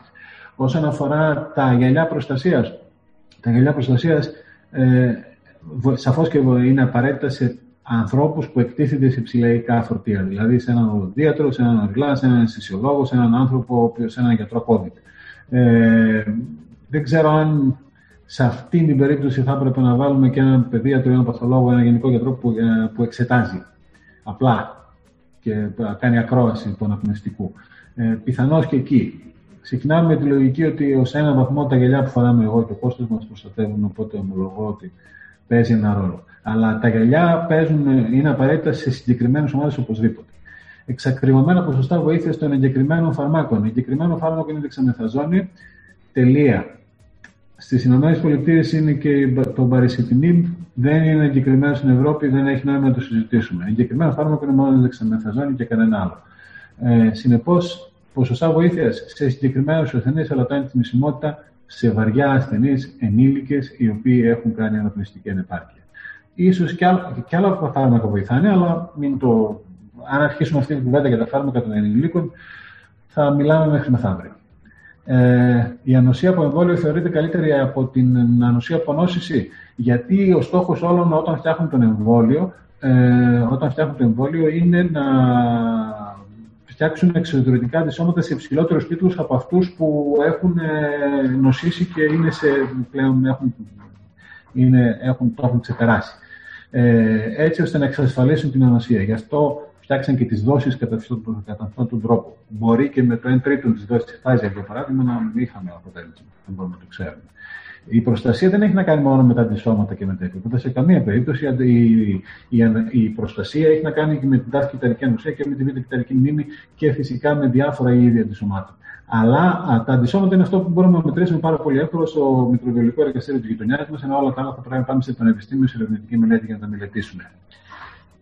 Ηλικιωμένος με bypass να κάνει εμβόλιο, θα πρέπει να περιμένει, θα πρέπει να ρωτήσει τον γιατρό του. Δεν μπορώ να ξέρω αν τι έγινε ακριβώς, τι φάρμακα παίρνει, τι εγχείρηση έκανε, πότε είναι το πρόσφατο και το καθεξής. Καθαριστές αέρα, καθαριστές αέρα εννοούμε καθαριστές αέρα και τα φίλτρα χέπα παίζουν κάποιο ρόλο και το ultraviolet είπαμε στη συζήτηση ότι μπορεί να παίζει κάποιο ρόλο, απλά δεν υπάρχουν τόσες πρακτικές μελέτες. Ε, για το εμβόλιο της Moderna, αν έχει πιο μακρόχρονη απουσία από τις Moderna, δεν ξέρω τι εννοείται. Δεν ξέρουμε. Τη μακρόχρονη αποτελεσματικότητα του εμβολίου θα τη μελετήσουμε μακρόχρονα. Δεν έχουμε ακόμα μακρόχρονα στοιχεία. Το καλοκαίρι, τον Ιούνιο, θα έχουμε τα πρώτα άτομα που θα έχουν ένα μήνα με το εμβόλιο της Moderna. Ένα χρόνο. Από την πρώτη μελέτη, από την πρώτη φάση. Εκεί θα δούμε τι επίπεδα έχουν και αυτά και τη Pfizer-BioNTech και όλο. Ε, δεν ξέρουμε τι rapid έχει κάθε διαγνωστικό και αξιοπιστία. Οφείλουμε να ρωτάμε τι rapid έχει το κάθε διαγνωστικό. Ε, για να ξέρουμε τι κάνουμε. Πρέπει να εμβολιαστεί άτομα που νόσησε και έχει αντισώματα άι τζι τζι εννιά μήνες μετά από νόσηση. Θα πρέπει να μπει σε σειρά του, προς το παρόν δεν υπάρχει αντένεξη για αυτούς τους ανθρώπους. Θεωρείται ότι πρέπει να εμβολιαστούν και αυτοί. Ε, αν είναι θετικό το τεστ, δεν πρέπει να παρακολουθούμε το παιδί ακόμα και με θετικό τεστ. Οφείλουμε να αναφερόμαστε σε κάθε εμπειρετό θετικό. Είναι μια ενδιαφέρουσα προσέγγιση. Α, ως άνθρωπος που έχω περισσότερο επαφή με ενήλικες, είναι τελείως διαφορετική η πρακτική. Ε, ναι, ένα αρνητικό τεστ δεν αθωώνει ένα παιδί με εμπύρετο. Δεν σημαίνει ότι δεν έχει τον ιό. Γι' αυτό είπαμε ότι το τεστ από μόνο του δεν λέει κάτι. Το τεστ ανήκει σε κάποιο συγκεκριμένο άτομο που έχει κάποια συγκεκριμένα συμπτώματα, που έχει ένα συγκεκριμένο προφίλ και που θα πάει σε ένα συγκεκριμένο χώρο, σε ένα συγκεκριμένο σχολείο ή σε ένα συγκεκριμένο σπίτι, στη συγκεκριμένη κοινωνική εκδήλωση. Οπότε σε κάθε παιδί εξατομικεύουμε και σε κάθε ενήλικα εξατομικεύουμε ανάλογα με το όλο προφίλ του.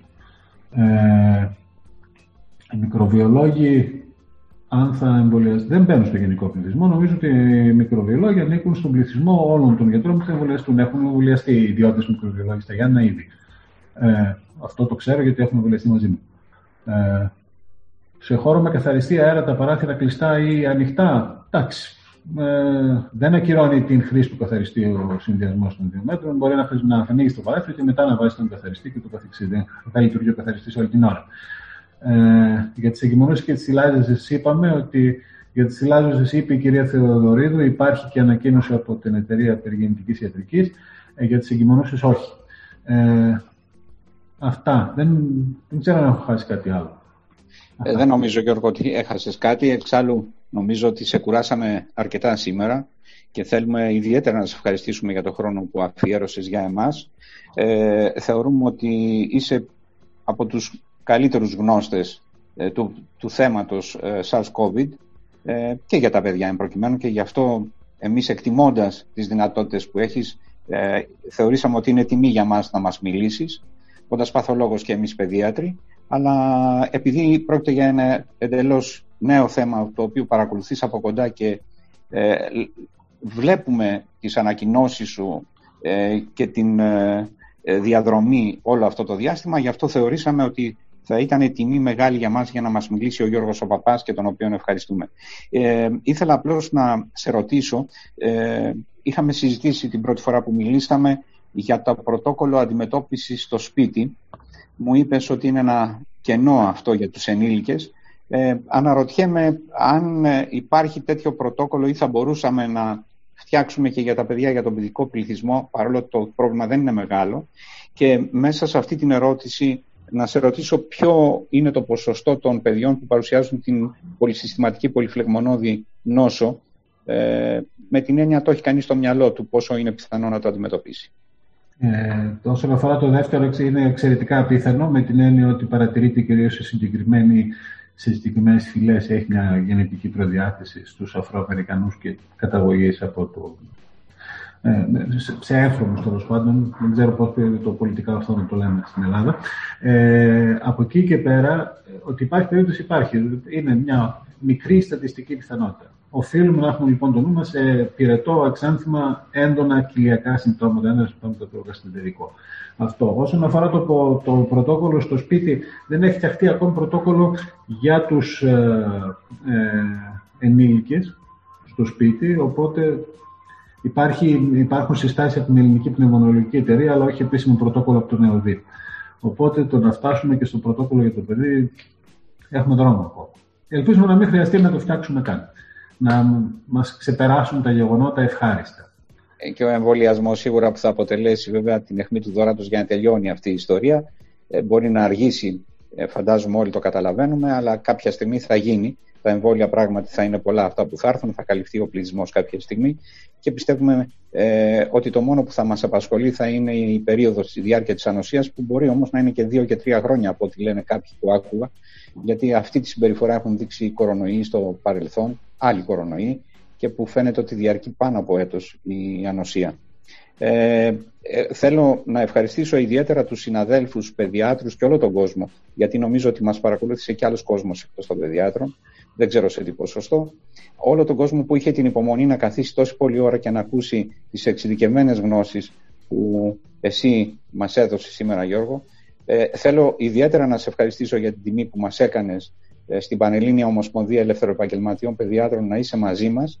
Πιστεύω να δώσει ο Θεός του χρόνου τέτοια εποχή να μπορέσουμε να κάνουμε κάτι με φυσική παρουσία στα Γιάννενα, ε, διότι τα Γιάννενα είναι αγαπημένος προορισμός. Εγώ έχω να έρθω πάρα πολλά χρόνια και έχω και φίλους στα Γιάννενα. Ο Τάσος ο Σέρβης ο Παιδιάτρος, που είναι ο πρόεδρος της Επαγγελματικής Ένωσης Παιδιάτρων ε, στα Γιάννενα, την καλημέρα μου Τάσο αν ακούς, ε, καλό μεσημέρι μάλλον, είναι φίλος. Έχουμε φίλους αγαπημένους στα Γιάννενα και θα θέλαμε από κοντά να συνεχίσουμε αυτή τη μετάδοση των πληροφοριών και της γνώσης. Ε, από τη μεριά μου τουλάχιστον, ε, κλείνοντας, ε, βλέποντας ότι έχουμε αυτή τη στιγμή κοντά στους τριακόσιους συναδέλφους που παρακολουθούν, να τους ευχαριστήσω μέσα από την καρδιά μου, διότι πραγματικά μας τίμησαν με την παρουσία τους, γιατί εμείς δεν είμαστε εμείς, είναι αυτοί οι παιδίατροι σε όλη την κοινότητα, και η μετάδοση αυτή των γνώσεων σήμερα, Γιώργο, που έδωσες, ε, νομίζω ότι πέρασε από τη μία άκρη της Ελλάδος, από την τα βόρεια σύνορά μας μέχρι την Κρήτη κάτω και τη θεωρώ ότι ήταν πάρα πολύ σημαντική. Εγώ σε ευχαριστώ ιδιαίτερα ε, θερμά, Γιώργο, γι' αυτό. Εγώ σας ευχαριστώ για την υπομονή και ζητάω συγγνώμη αν έχασα κάποιες ερωτήσεις ή αν σε κάτι δεν ήμουν σαφής. Ε, πρέπει να πούμε, όπως μου είπες, ότι το βίντεο από το YouTube θα μονταριστεί και θα δοθεί στην... Ναι, θα το φτιάξουμε και ανέβη. Θα υπάρχει διαθέσιμο. Οπότε και όσοι συνάδελφοι δεν μπόρεσαν να μας δουν, ε, θα έχουν στην συνέχεια τη δυνατότητα να σε απολαύσουν. Ωραία. Εγώ εύχομαι, δεν ξέρω αν κάτι θες να προσθέσεις, Γιώργο. Όχι, όχι. Εντάξει. Ωραία. Νομίζω ότι τις ερωτήσεις τις εξαντλήσαμε. Τώρα αν είναι κάποια ερώτηση θα απαντηθεί εκ των υστέρων.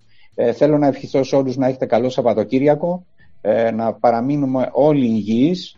Ε, αυτοί που έκαναν το εμβόλιο να συνεχίσουν να προσέχουν, διότι όπως είπες και εσύ δεν σημαίνει ότι καταργούμε τα μέτρα. Ε, και εύχομαι σε όλους να ξαναβρεθούμε στο επόμενο webinar το οποίο θα διοργανώσουμε και θα θέλαμε και τη συμμετοχή σου, Γιώργο. Ελπίζω να είναι ιστορική σημασία πλέον όταν μιλάμε για τον κορονοϊό. Καλό Σαββατοκύριακο, λοιπόν. Ευχαριστούμε πολύ όλους. Καλό Σαββατοκύριακο.